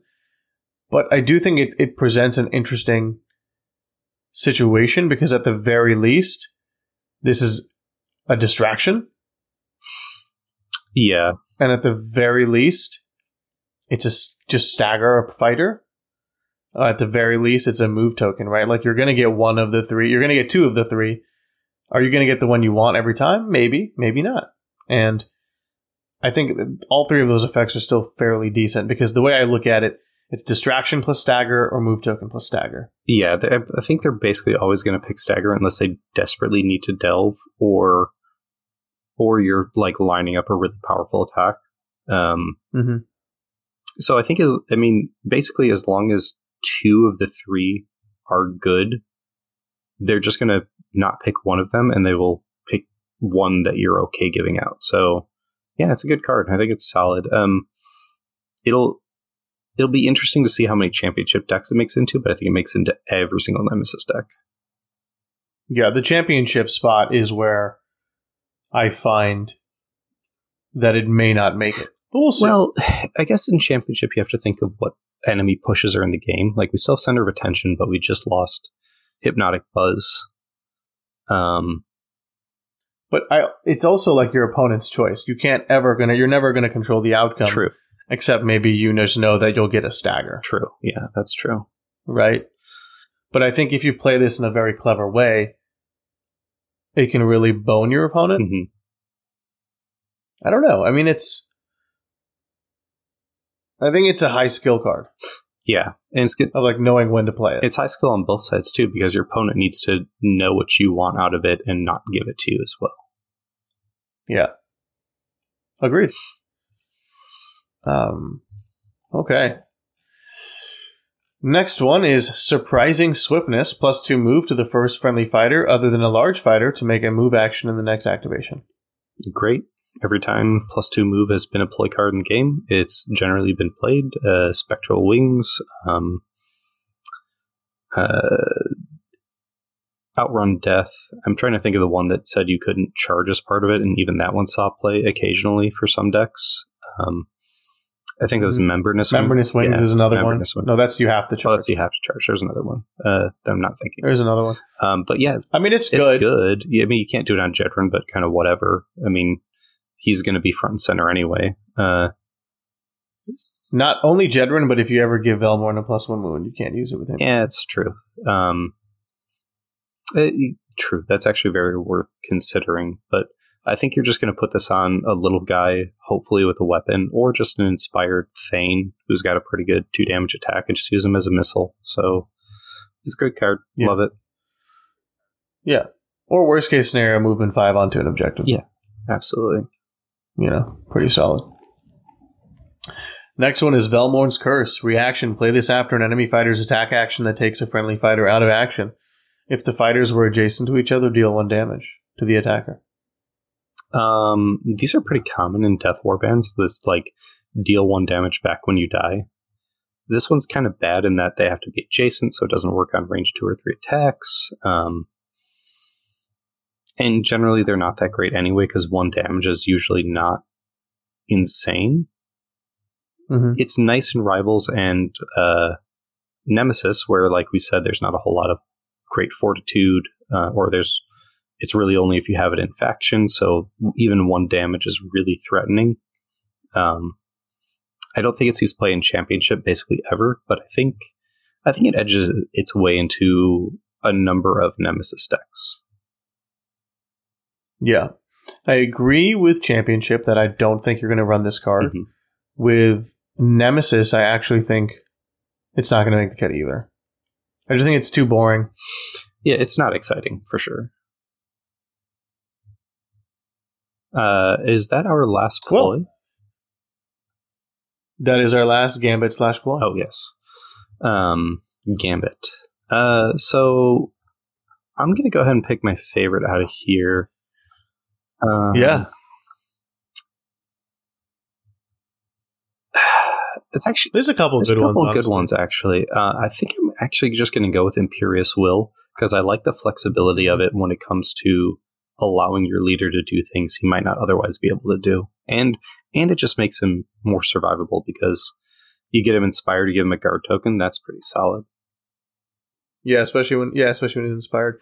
Um, I also like that impervious will, like allows you to, depending on the situation, hmm um, get that support bonus or allow you to spend it to do something else. Yeah, and especially if your opponent goes first and you get to play this before your first activation, that's potentially four activations worth of um, supported, Supported fighters. attack. Yeah, which is really really solid.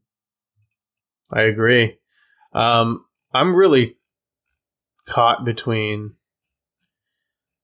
Rise Again and Redoubled Fervor, but I guess I'll go with Rise Again just because I like the fact that you can bring a fighter back. Yeah, for sure. And um, in the card art, it is Stain, It's true, and I think yeah. he's he's probably the one that you're going to want to bring back. So yeah, because he's he's just good in general.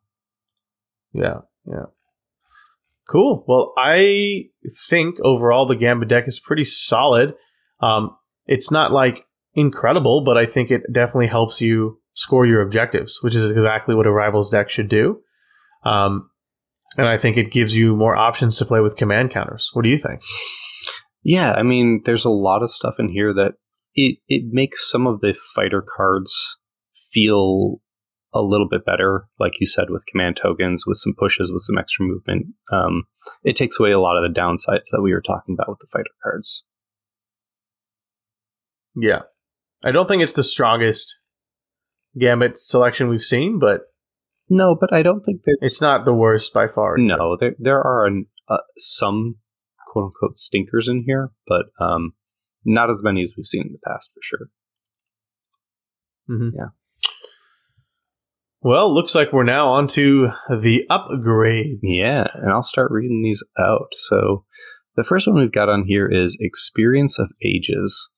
Uh, this fighter's range 1 and range 2 attack actions have Ensnare, and you can reroll successes in the attack. And you can reroll successes in the attack rolls of those attack actions. Interesting. Yeah. Yeah, so this one is, is, is, is very interesting. The ensnare is cool. I like it. Pretty useful in certain scenarios. Mm-hmm. Essentially, what this allows you to do is if you're really crit fishing, you can re-roll all your successful attacks and try to get some crits. Oh, like if you roll Um, three attacks on, or three hits on three dice, you can just chuck two of them and try to get a So- crit. yeah, or chuck all three if you're really wanting that Grievous. Yeah, that's true. So Um, it's it's it's the first of its kind in a way, Mhm. but I think again it, it plays really well to the ability of the fact that you are crit fishing. Yes. Yeah, absolutely.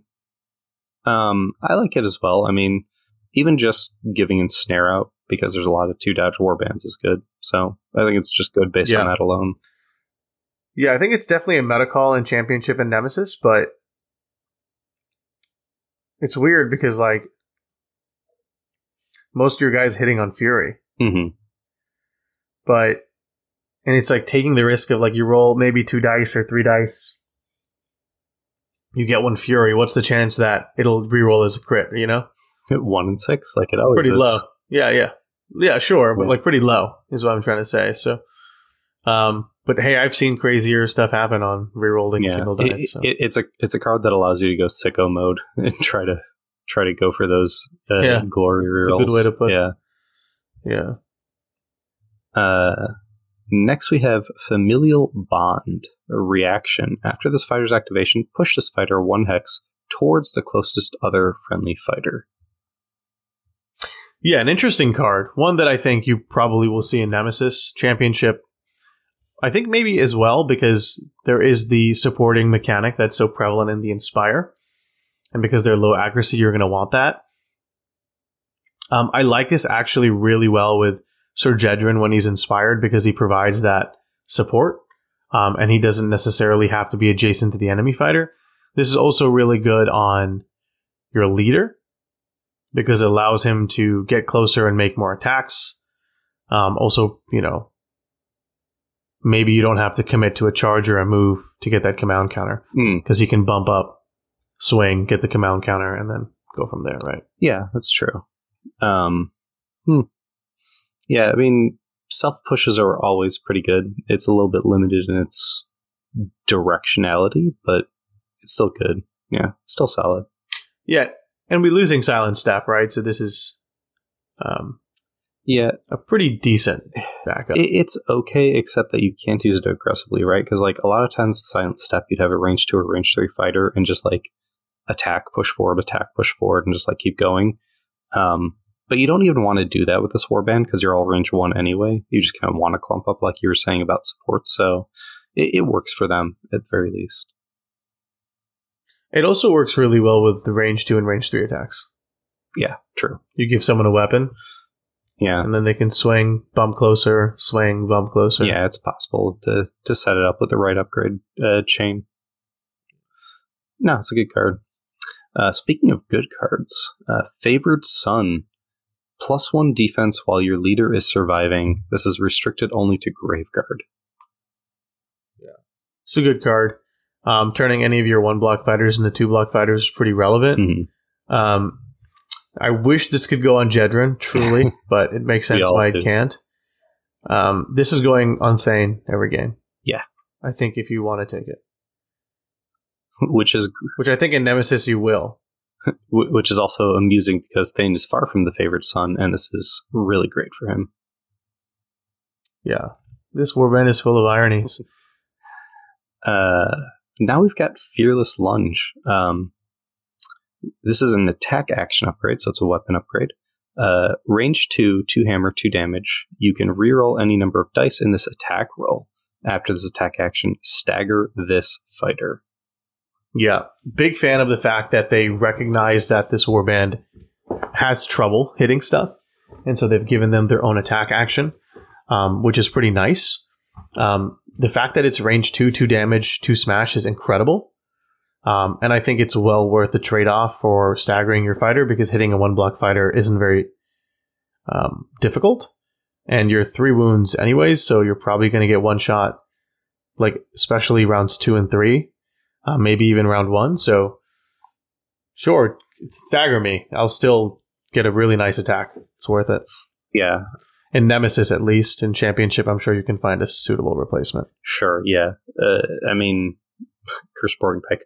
Uh, but um, the stagger doesn't matter if you're making it like third or fourth attack action either. I mean, Mhm. Yeah, so it, it's it's just solid. Two hammer with any number of Yeah, rerolls. and the fact just- that you can re-roll any of the dice is great. yeah, it might as well say four four hammer, which is just bonkers to think about. Mm-hmm. mm-hmm. Uh, next we've got fell enchantments. Re- uh, so this is reaction after an enemy fighter's failed attack action that targeted this fighter. Give the attacker one curse counter. While a fighter has one or more curse counters, that fighter has minus one defense to a minimum of one, and minus one dice from that fighter's attack actions to a minimum of one. Clear all curse counters at the end of the phase. Yeah. So I wish this was a gambit, Hmm. um, because you you kind of want this surprise. Um, I think it's interesting because like you're just painting this as a target on your fighter, so this could be a an incentive for, or actually a disincentive, disincentivize your opponent to attacking a particular fighter. Because if the dice just abandon them or it doesn't work out, they pay a hefty price, a pretty hefty penalty. So I kind of like that. Maybe you stick this on your leader. Maybe you put this on Jedrin, and um, you can maybe protect a fighter. Maybe you put this on Thane, and it makes Thane, you know, maybe someone that your opponent avoids. So in that regard, it is pretty neat. Um, I wonder if just taking Great Fortitude is better. Um, it's like one of those cards where I'm questioning. And the fact that the curse clears at the end phase is a little annoying as well because, like, your opponent could attack you in their fourth activation, miss, get cursed, and then the curse clears. So, yeah, Eh, I don't know. I think I think the curse make the fact that it clears makes me not really think about the minus one dice from the attack actions. It makes I mean, what I think you're really doing this for is you have it on a fighter who's up front and center. The enemy fails, then they have minus one defense, so you go after that person, like you use it as a debuffer. But you don't really have control over that debuff, you know? Yeah. Yeah. I mean, like, and I also just think, like, if your opponent really wants your fighter dead, they're going to go for it anyway. Oh, yeah, absolutely. So I think Nemesis, I would say, I can see it, and, and, and honestly, it could be a great inclusion. Championship, I think I would go somewhere else. Yeah, I could see that. Um, next we've got heirloom weapon. This is restricted to graveguard only. Worth noting. Plus one damage to this fighter's range one and range two attack actions. Love it. Give it to me all day. Nemesis Championship. Yeah, Put it in the deck. Move on with your life. I would say it's a shame you couldn't put on Jedrin, but he's already three damage, and your leader's already two damage. Yeah. Grievous goes to three damage. Grievous, so it's like you would probably end up wanting to put this on the graveguard anyway, right? Most of the time. Yeah. it's it's. I mean, once you get so the sibling rivalry two really helps because then all your graveguard go to three fury, mm-hmm. Um, and three damage at that point, which is which is solid. a really good attack profile. Yeah. That's like the that's a Briar Queen.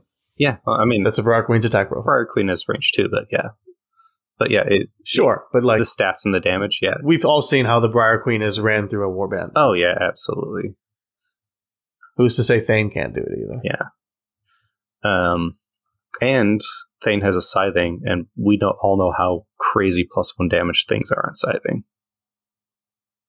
Yeah, Thane's. So so if you gave this a Thane, Mhm.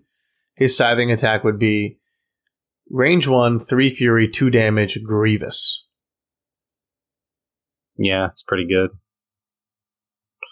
It's not bad. That's that's pretty At the very least, it's a range one, three fury, three damage with trip. yeah, You know, you don't even care about trip at that point, no, at that point. no. But this is, I I think it's just, it's an auto include in every uh, format. Yes, Uh, agreed. Next, we go Lord of Bones, and as you might re- uh, guess, this is restricted to your leader. Uh, reaction: After this fighter's deadly command reaction, push each friendly fighter or push each friendly graveguard up to one hex towards the enemy fighter closest to this fighter. Sorry, I had to read that Yeah, it's great because I thought it was push it towards each one closest to the graveguard, but it's closest to the leader. Interesting. Yeah. So essentially, this again supports and that aggressive playstyle where maybe you charge with Velmorn, or maybe make an attack with Velmorn, Mhm. um, where he's like you know entrenched in combat, and then you make your reaction, and then they run up and kind of continue to help him and support him. Hmm. I like it. Um, it's it's it's offers some good movement shenanigans if you can place it correctly. Um, so that's why I like it in Nemesis and Championship. I don't know if I'm taking it, um, because I guess you react to a reaction, which is fine because you can do that, but. I don't know. You you move them I guess it makes it. I guess because they're so slow, it can make it easier for them to keep fighting the fighter that's closest, the enemy fighter that's closest to Velmorn. So I, I can see the the interest and the intrigue there. So I'm, about, I'm not sold on championship all the way, but I think it's a possibility. Yeah, I mean, best case scenario, it's your leader activates and pushes three fighters, which is, I mean, it's, that's pretty darn good. You know? Yeah, I guess when you phrase it like that, it's so much better. Yeah. I, I guess the downside is that I don't think you can make the deadly command reaction if he already has a token. Actually, I'm not sure about that. I think you could just have as many tokens as you want. So, um, yeah, okay, so one or more command. Yeah, so you can just keep making so it, and you, you could just one. keep pushing. So you can you could kind of treat him as a mini um, uh, Dentalos to an extent, kind of, sort of, not really, but in a way. um, yeah, it's cool. It's it's interesting. I think we'll I think we'll reevaluate this as we see it in action and see the situations for it. Yeah, I agree. Uh, next, we've got Praetorian. This is restricted to Sir Jedrin, everybody's big boy. Uh, reaction during an enemy fighter's attack action that targets your leader. After the attack roll, push this fighter up to three hexes to a hex adjacent to the attacker. This fighter is now the target of that attack action. I really like this card. It's super thematic, but it just saves your leader. It's like those cards from um, Slaanesh, you know, and other cards where it's like shared pain. Mm-hmm. Like obviously, this is a bit more, um, I guess, you know, your, your opponent knows that it's there. Mm-hmm. Um, and they know that they might have to contend it's with it. I think they can forget every once in a while. Yeah, yeah, telegraphed. That was the word I was looking for. It's certainly telegraphed, but I mean, if you're forcing your opponent to use push cards, that's worth it because then they can't use them elsewhere. But again, even if you place this, your opponent can just forget. Yeah. Yeah, and I mean, you know? sometimes it's well, sometimes they just don't have a choice. It's like, what are they going to do? Not charge your leader and just like charge a graveguard instead? I mean, they could, but Velmorn is so central to the faction that like, yeah. I think they'll they'll probably go for it, knowing that it's going to re- get redirected anyway in some situations. Yeah, it's um it's a really really interesting card and i and i want to try it and I, and I think i'm going to like it a lot yeah especially given how big and uh, durable sir jedrin is yeah and i think interestingly because sir jedrin's already large he's going to be a great candidate for additional wounds mm-hmm. Um so he might just be a really tanky big boy and he might be able to just tank hits for his daddy yeah. Oh, yeah. Absolutely. I think you, you're just going to pal these guys around, and you know, also remember he supports if he's adjacent, even if if he's adjacent to the friendly, even if he's not adjacent to the enemy. So there's a world in which you know he gets targeted and he gets attacked, and then he continues supporting your leader, and then potentially even mm-hmm. inspires mm-hmm. off that. So like, there's a lot of combo in this card. I think it's great. Yeah, solid, solid, solid. Uh, next, we have Proud Son. Uh, so previously we had Favored Son, now we have Proud Son. Uh, you can reroll one attack dice in the attack rolls for this fighter's range one attack actions, only for Graveguard. Ama- amazing, mm-hmm. even if it's for Graveguard. Um, put this on early. You have three Fury. Once they're inspired, they're hitting on four Fury, which is two Daga levels of accuracy, mm. which is amazing. Auto include in all formats. Yep. Not much else to say, honestly. Yep. We've always seen how good these types of decks are, so good stuff. Yeah. Uh, and then we have the final upgrade of the set. Uh, this is called the Crown's Curse. Reaction. After the first power step in a round, place one friendly graveguard that is out of action on a starting hex in your territory. Give that fighter one raise counter, then give that fighter wound counters until that fighter is vulnerable. Then there's a break here. Uh, while this fighter has one or more command counters, plus one dice to this fighter's Baleful Tombblade, and this fighter is uninspired and cannot be inspired. So you put this on your leader. It's leader only, I should have mentioned. Yeah. And he goes to essentially he the only difference between his inspired profile and his uninspired profile is the fact that it's three damage Grievous one and two block versus one block, two damage Grievous one. But essentially what this means is that you're making him a three dice, two damage fighter, which has the propensity to more likely Grievous. Mm-hmm. Um, which is fine. You lose that on the block though, which could be relevant. But in return, you get a pseudo Grymwatch ability, where at the beginning of every, at the after the first power step in a round, so that's I guess you're not going to get it round one. So this is round two and three, Mm. and it doesn't mean if it's a friendly or uh, opposing power step, you can just place a fighter in a starting hex in your territory and make them vulnerable. Spelling all of that out, I don't think this is that good of a card. It's really hard to evaluate. Um, I- I've said that about a lot of cards in this set, actually, uh, because because I think it is. I think that they're a weird faction to think about because of the way they work. Um, two reses for free is pretty sick. I mean, we've talked about like you know they're not amazing when you bring them back, and you don't really have now with this you don't super have control because you don't know who's going first, and then they'll come back vulnerable, which is not great. Um, the command counter thing doesn't actually bother me because you could just choose not to give yourself a command counter and not take the plus one dice uh, on Inspire, right? Hmm, that's true also. So you give up the ability to get command counters. So so effectively what you what, what this card is also saying, as you've just mentioned, is you give up the ability to support your fighters, but you do bring them back for free. Yeah, I mean, Still I'm not it's. sure. co- I mean, the, the the title is appropriate because it's called the Crown's Curse, and it really is almost more of a curse than a blessing. Um, in a lot of ways, I think two free reses is kind of worth it. Honestly, I mean, yeah, assuming you draw it. uh, in round one, that's true. Yeah. Because if you draw in round two, it's one free res, and is one free res later in the game worth it? I guess it kind of is sometimes. One free res on a Graveguard. Yeah. Which I guess you don't want to bring Jedrin back anyways, so I mean, one free res on a Graveguard, if it's if you're bringing them back on round three after they've gotten like you tool a Graveguard up in round one and two, your opponent kills it, you bring it back it's kind of like the the best case scenario. Um yeah, you're right. It's like the more I think about it, the more I'm not crazy about it. Even in Nemesis, I'm kind of like, uh, would I Hmm. bring this over a Nemesis card? I'm not sure.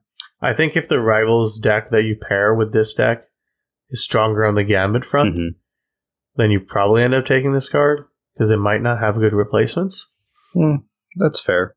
But I, I still no, I don't think this is going to be taken in championship. Yeah, no, not in championship at all. We'll see. We'll see what happens in Nemesis and what decks you pair it with. But yeah, Yeah, yeah. I think the more and more I stare at this card, the more and more I dislike it. I, kind of feel that. Uh, but but that does bring us to the end of the objectives and the end of the rivals deck in general.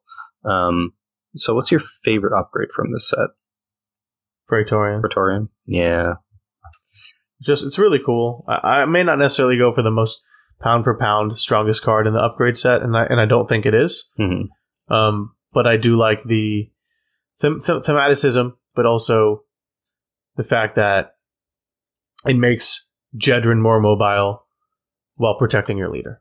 Oh yeah, for sure. Um, I'm actually going to go with uh, lethal or fearless lunge, the range two attack action upgrade. Um, I had just I had had another thought about this while we were talking, and that's that it's not restricted to Graveguard. So this is absolutely a card you can give to Jedrin to make him a little bit scarier, and he's got five wounds. So if you stagger him, it's not like the end of the world either. So. Um, Hmm. yeah, I just I just really like this card. I like any good weapon upgrade for this faction. I've talked about it, bringing in uh, cursed weapons or illusion weapons, and I think this in faction one is an excellent take as well. Yeah, I don't disagree. I mean, I think giving it to Jedrin is one that. So I still think the Graveguard benefit more from it, but I don't think that giving to Jedrin is certainly bad at all. Yeah. especially if it helps him get inspired. Um, yeah, it's really interesting. I mean, I like the fact that it's an attack action in the deck. Like, you know, it's built in. Um, So cool. Yeah. No, Yeah, and obviously there's some great upgrades in general. I think probably the upgrades are the most interesting part of the warband. I, I think they are the most straightforward, powerful. I mean, we've got plus one dice, we got plus one damage, we've got debuffs, we've got buffs, like we got pushes on upgrades, which are generally extremely strong. We've seen that over the years. Um, yeah, the upgrades are a very strong portion of this deck. Yeah, I think the upgrades actually make me think they're going to be better in Rivals than I initially thought. Mm-hmm. Um, because the plus one dice, plus one damage, plus one defense, um, pushes as you mentioned, ensnare, rerolls. It's, I mean, they've kind of got, and this is what I like about the fact that they moved the model to like you know two big boxes a Mhm. year, is because you get these really well-rounded warbands that are super thematic, Hmm. And I really enjoy that. Uh, so I, I do want to talk a little bit about the faction overall. Now that we've kind of talked about the entire rivals deck, um, Yeah, kind of like go back to the beginning when we were talking about like it's very, it's very inaccurate to start. Um, how do you? I, I think my question is: the more I look at this deck, is how should you play them? Like, how would Amon? How would you put a deck together? Because they're a little too inaccurate to be fully aggro, and they're a little slow to be fully aggro. They're only three move with range one, but they're not really that great at like holding objectives. They've got a couple good hold objective, uh, hold objective objective cards in their deck, um, and they've got some decent pushes. But it's also not like you know they're not Grymwatch. They're not uh, Thorns of the Briar Queen, right?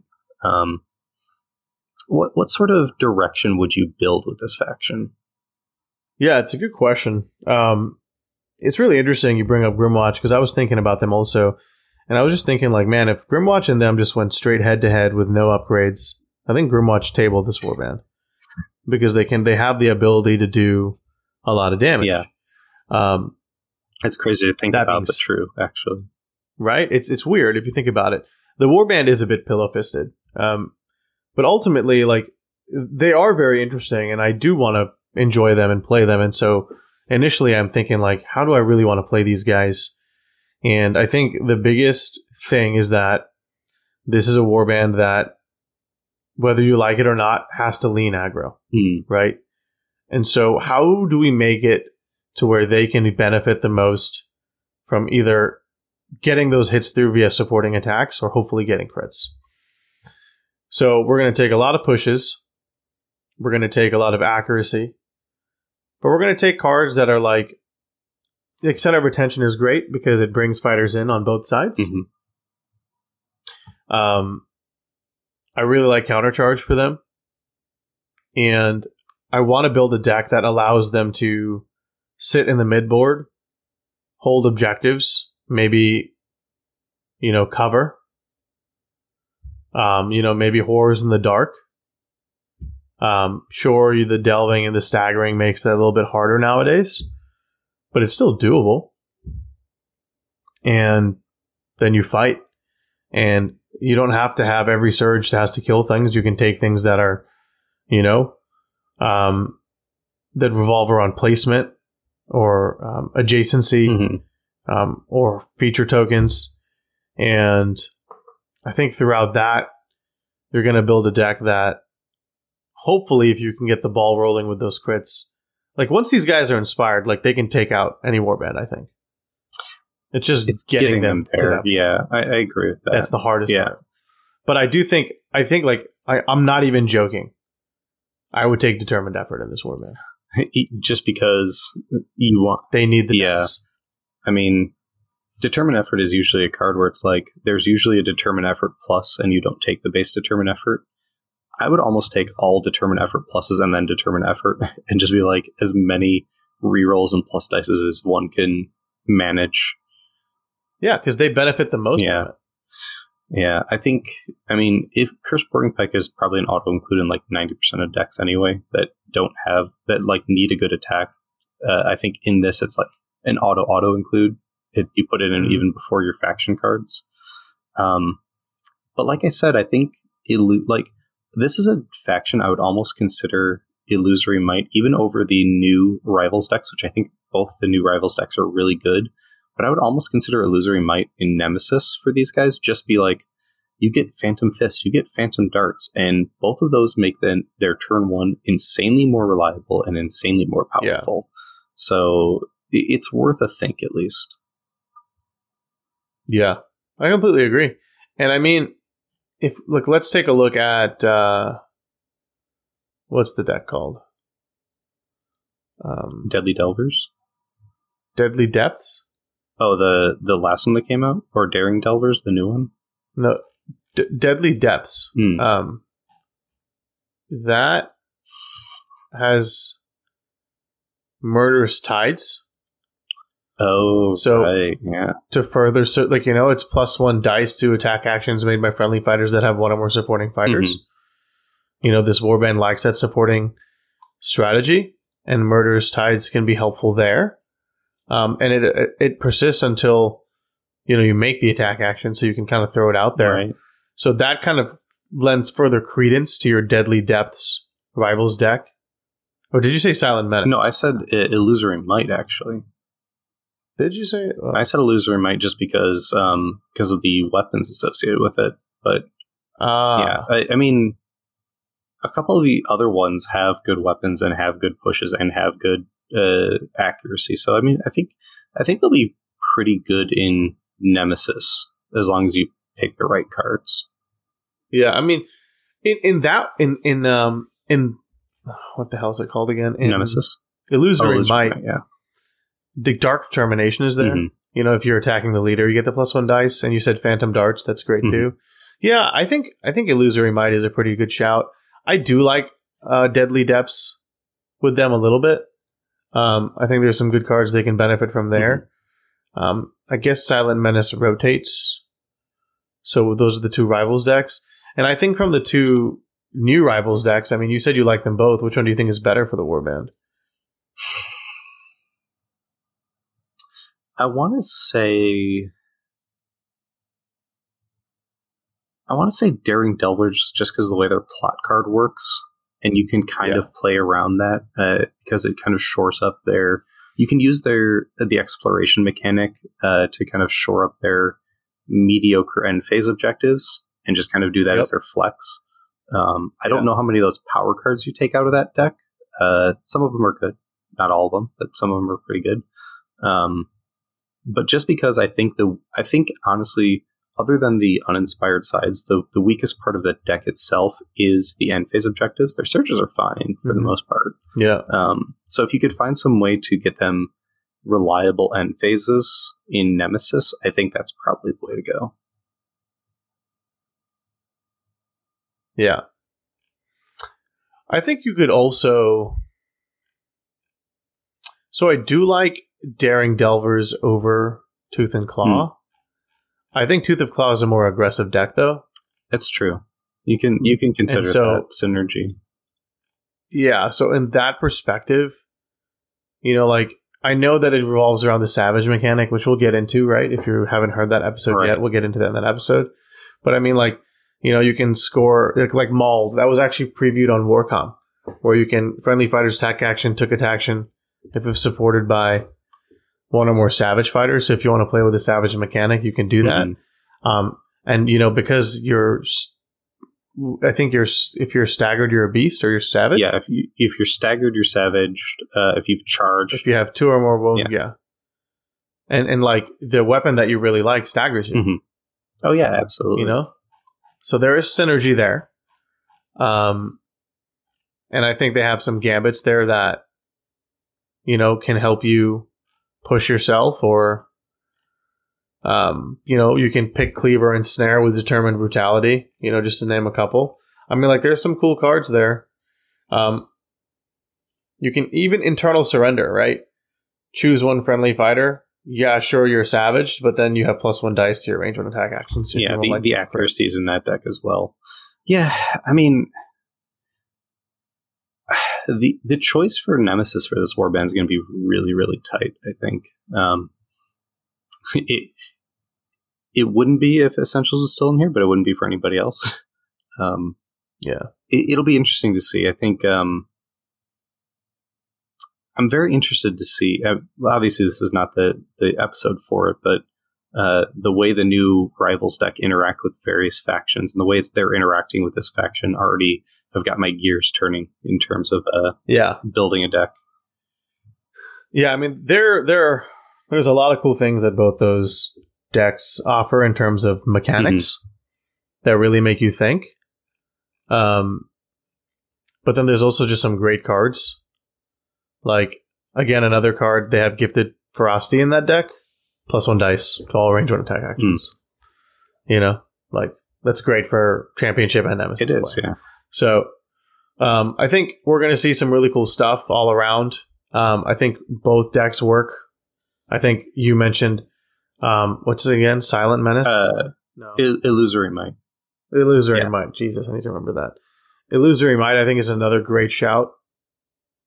I like all the stuff here, and, and, and I can't wait to talk about the rivals decks and what warbands we think will do well with the new two new rivals decks, right? Yeah, for sure. We'll keep that in mind when we're recording the, the episode. Yeah. But overall, I think to answer your question again, the way I play these guys is load up on accuracy, play in the mid board. I'm not fast enough to get to you at the end of the board, um, and I'm not defensive enough to like tank you. So I have to proactively trade my fighters. and really rely on clumping up in the middle of the board to make the most out of my reactions and supports. Yeah, absolutely. I agree with that. Anything else you want to add about the Sons of Velmorn? Um, I'm excited, man. I think they're really cool, and I uh, I can't wait to play them because I, have gone through like a roller coaster of emotion with these guys. Because at first I was like, "Wow, the models are great," and then like the first time I read through their cards, I was like, wow, they're so pillow fisted. That doesn't feel good. And then, like, the more I thought about their power deck and stuff, I was like, actually, you can make this work. Um, so I'm like going up and down, and I'm trying to figure out where I'm going to land on these guys, and I really want to play them to figure that out. How about you? Yeah. Uh, I'm excited for them. Like, you know, it's interesting because, like, you know, we had this whole spiel about Death War bands, and like, I don't. I think maybe maybe Dave, you know, because it's the Dave effect, right? All death death war bands are are really strong, mm-hmm. and the, these guys are good, but I don't know if they're as overtly powerful as we've seen in the past. I want to, I want you to get your thoughts on that before I answer your question. Say it again. So compared to previous Death War bands, yeah. I feel like this particular Death War band isn't as overtly Overt, powerful. Okay. Um, I would agree. I think in terms of power level, uh, they're probably among the lower death. Uh, maybe only. Yeah, they're probably among the lower death.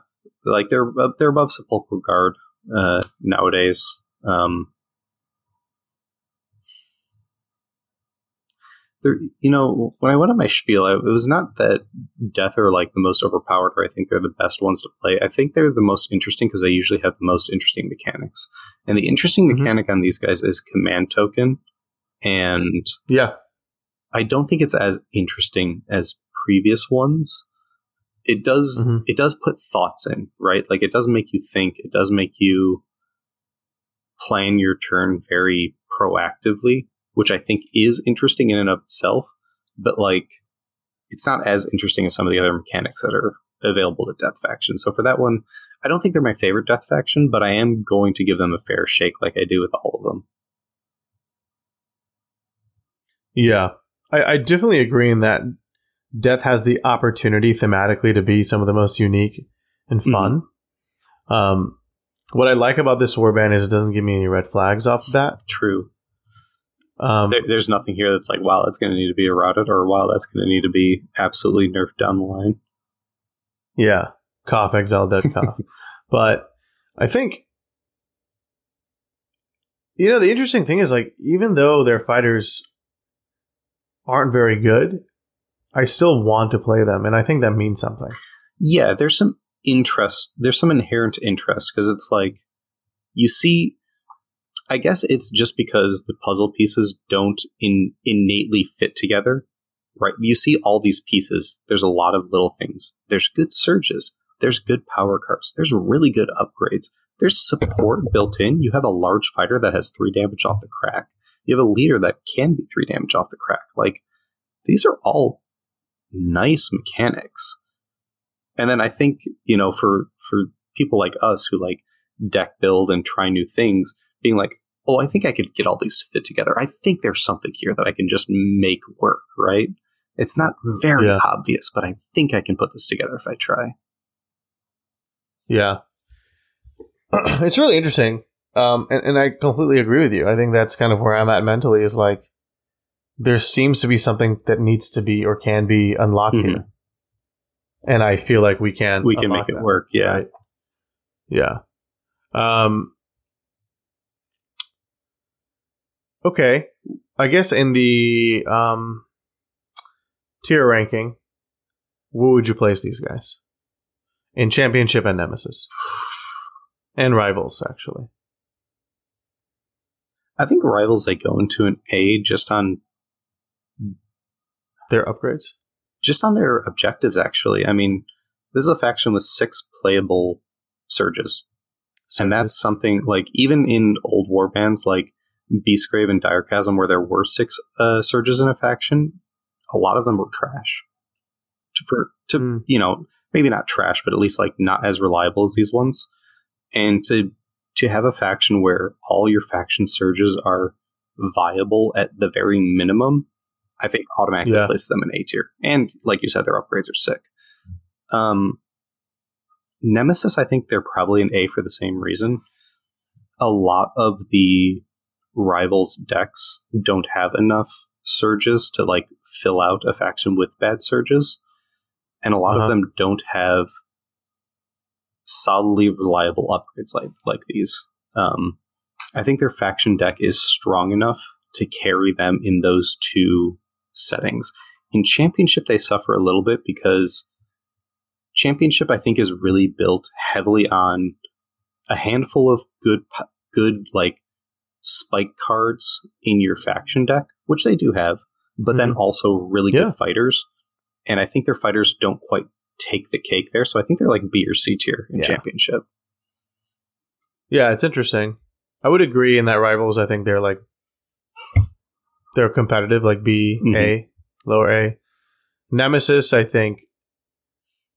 You know, it's so interesting because I think Hexbane Hunters kind of skews everything in Nemesis. Mm-hmm. Oh, that's true. Because they're just really good. They're so good. Um, so if, if Hexbane Hunters is the top of the poll, which I think is, in my opinion, like, I think these guys would be a B in Nemesis. Like, and then in Championship, I think you're right. They're in the B and C territory because I actually think again Hexbane Hunters just kind of rips through them. Yeah, but I think for newer players, what you need to take away from this particular part of our conversation is that they're very playable and they're ve- they're going to do very well and be competitive in the beginner formats, which are rivals and nemesis. Mm-hmm. And I think once you upgrade to championship, I think with enough reps and perhaps an expanded card pool, they can perhaps perform at the same level or you know you can decide to play something else. Sure. But um, I definitely think this is going to be a fun warband, and I think what what I want to reinforce and and not discourage you from playing them is that Zach and I both said that we're both very interested in the way this warband plays. Zach and I are very hardcore championship players, and I think if we both see potential in this warband, then I think you can. Yeah. No, I agree, hundred percent. Right on.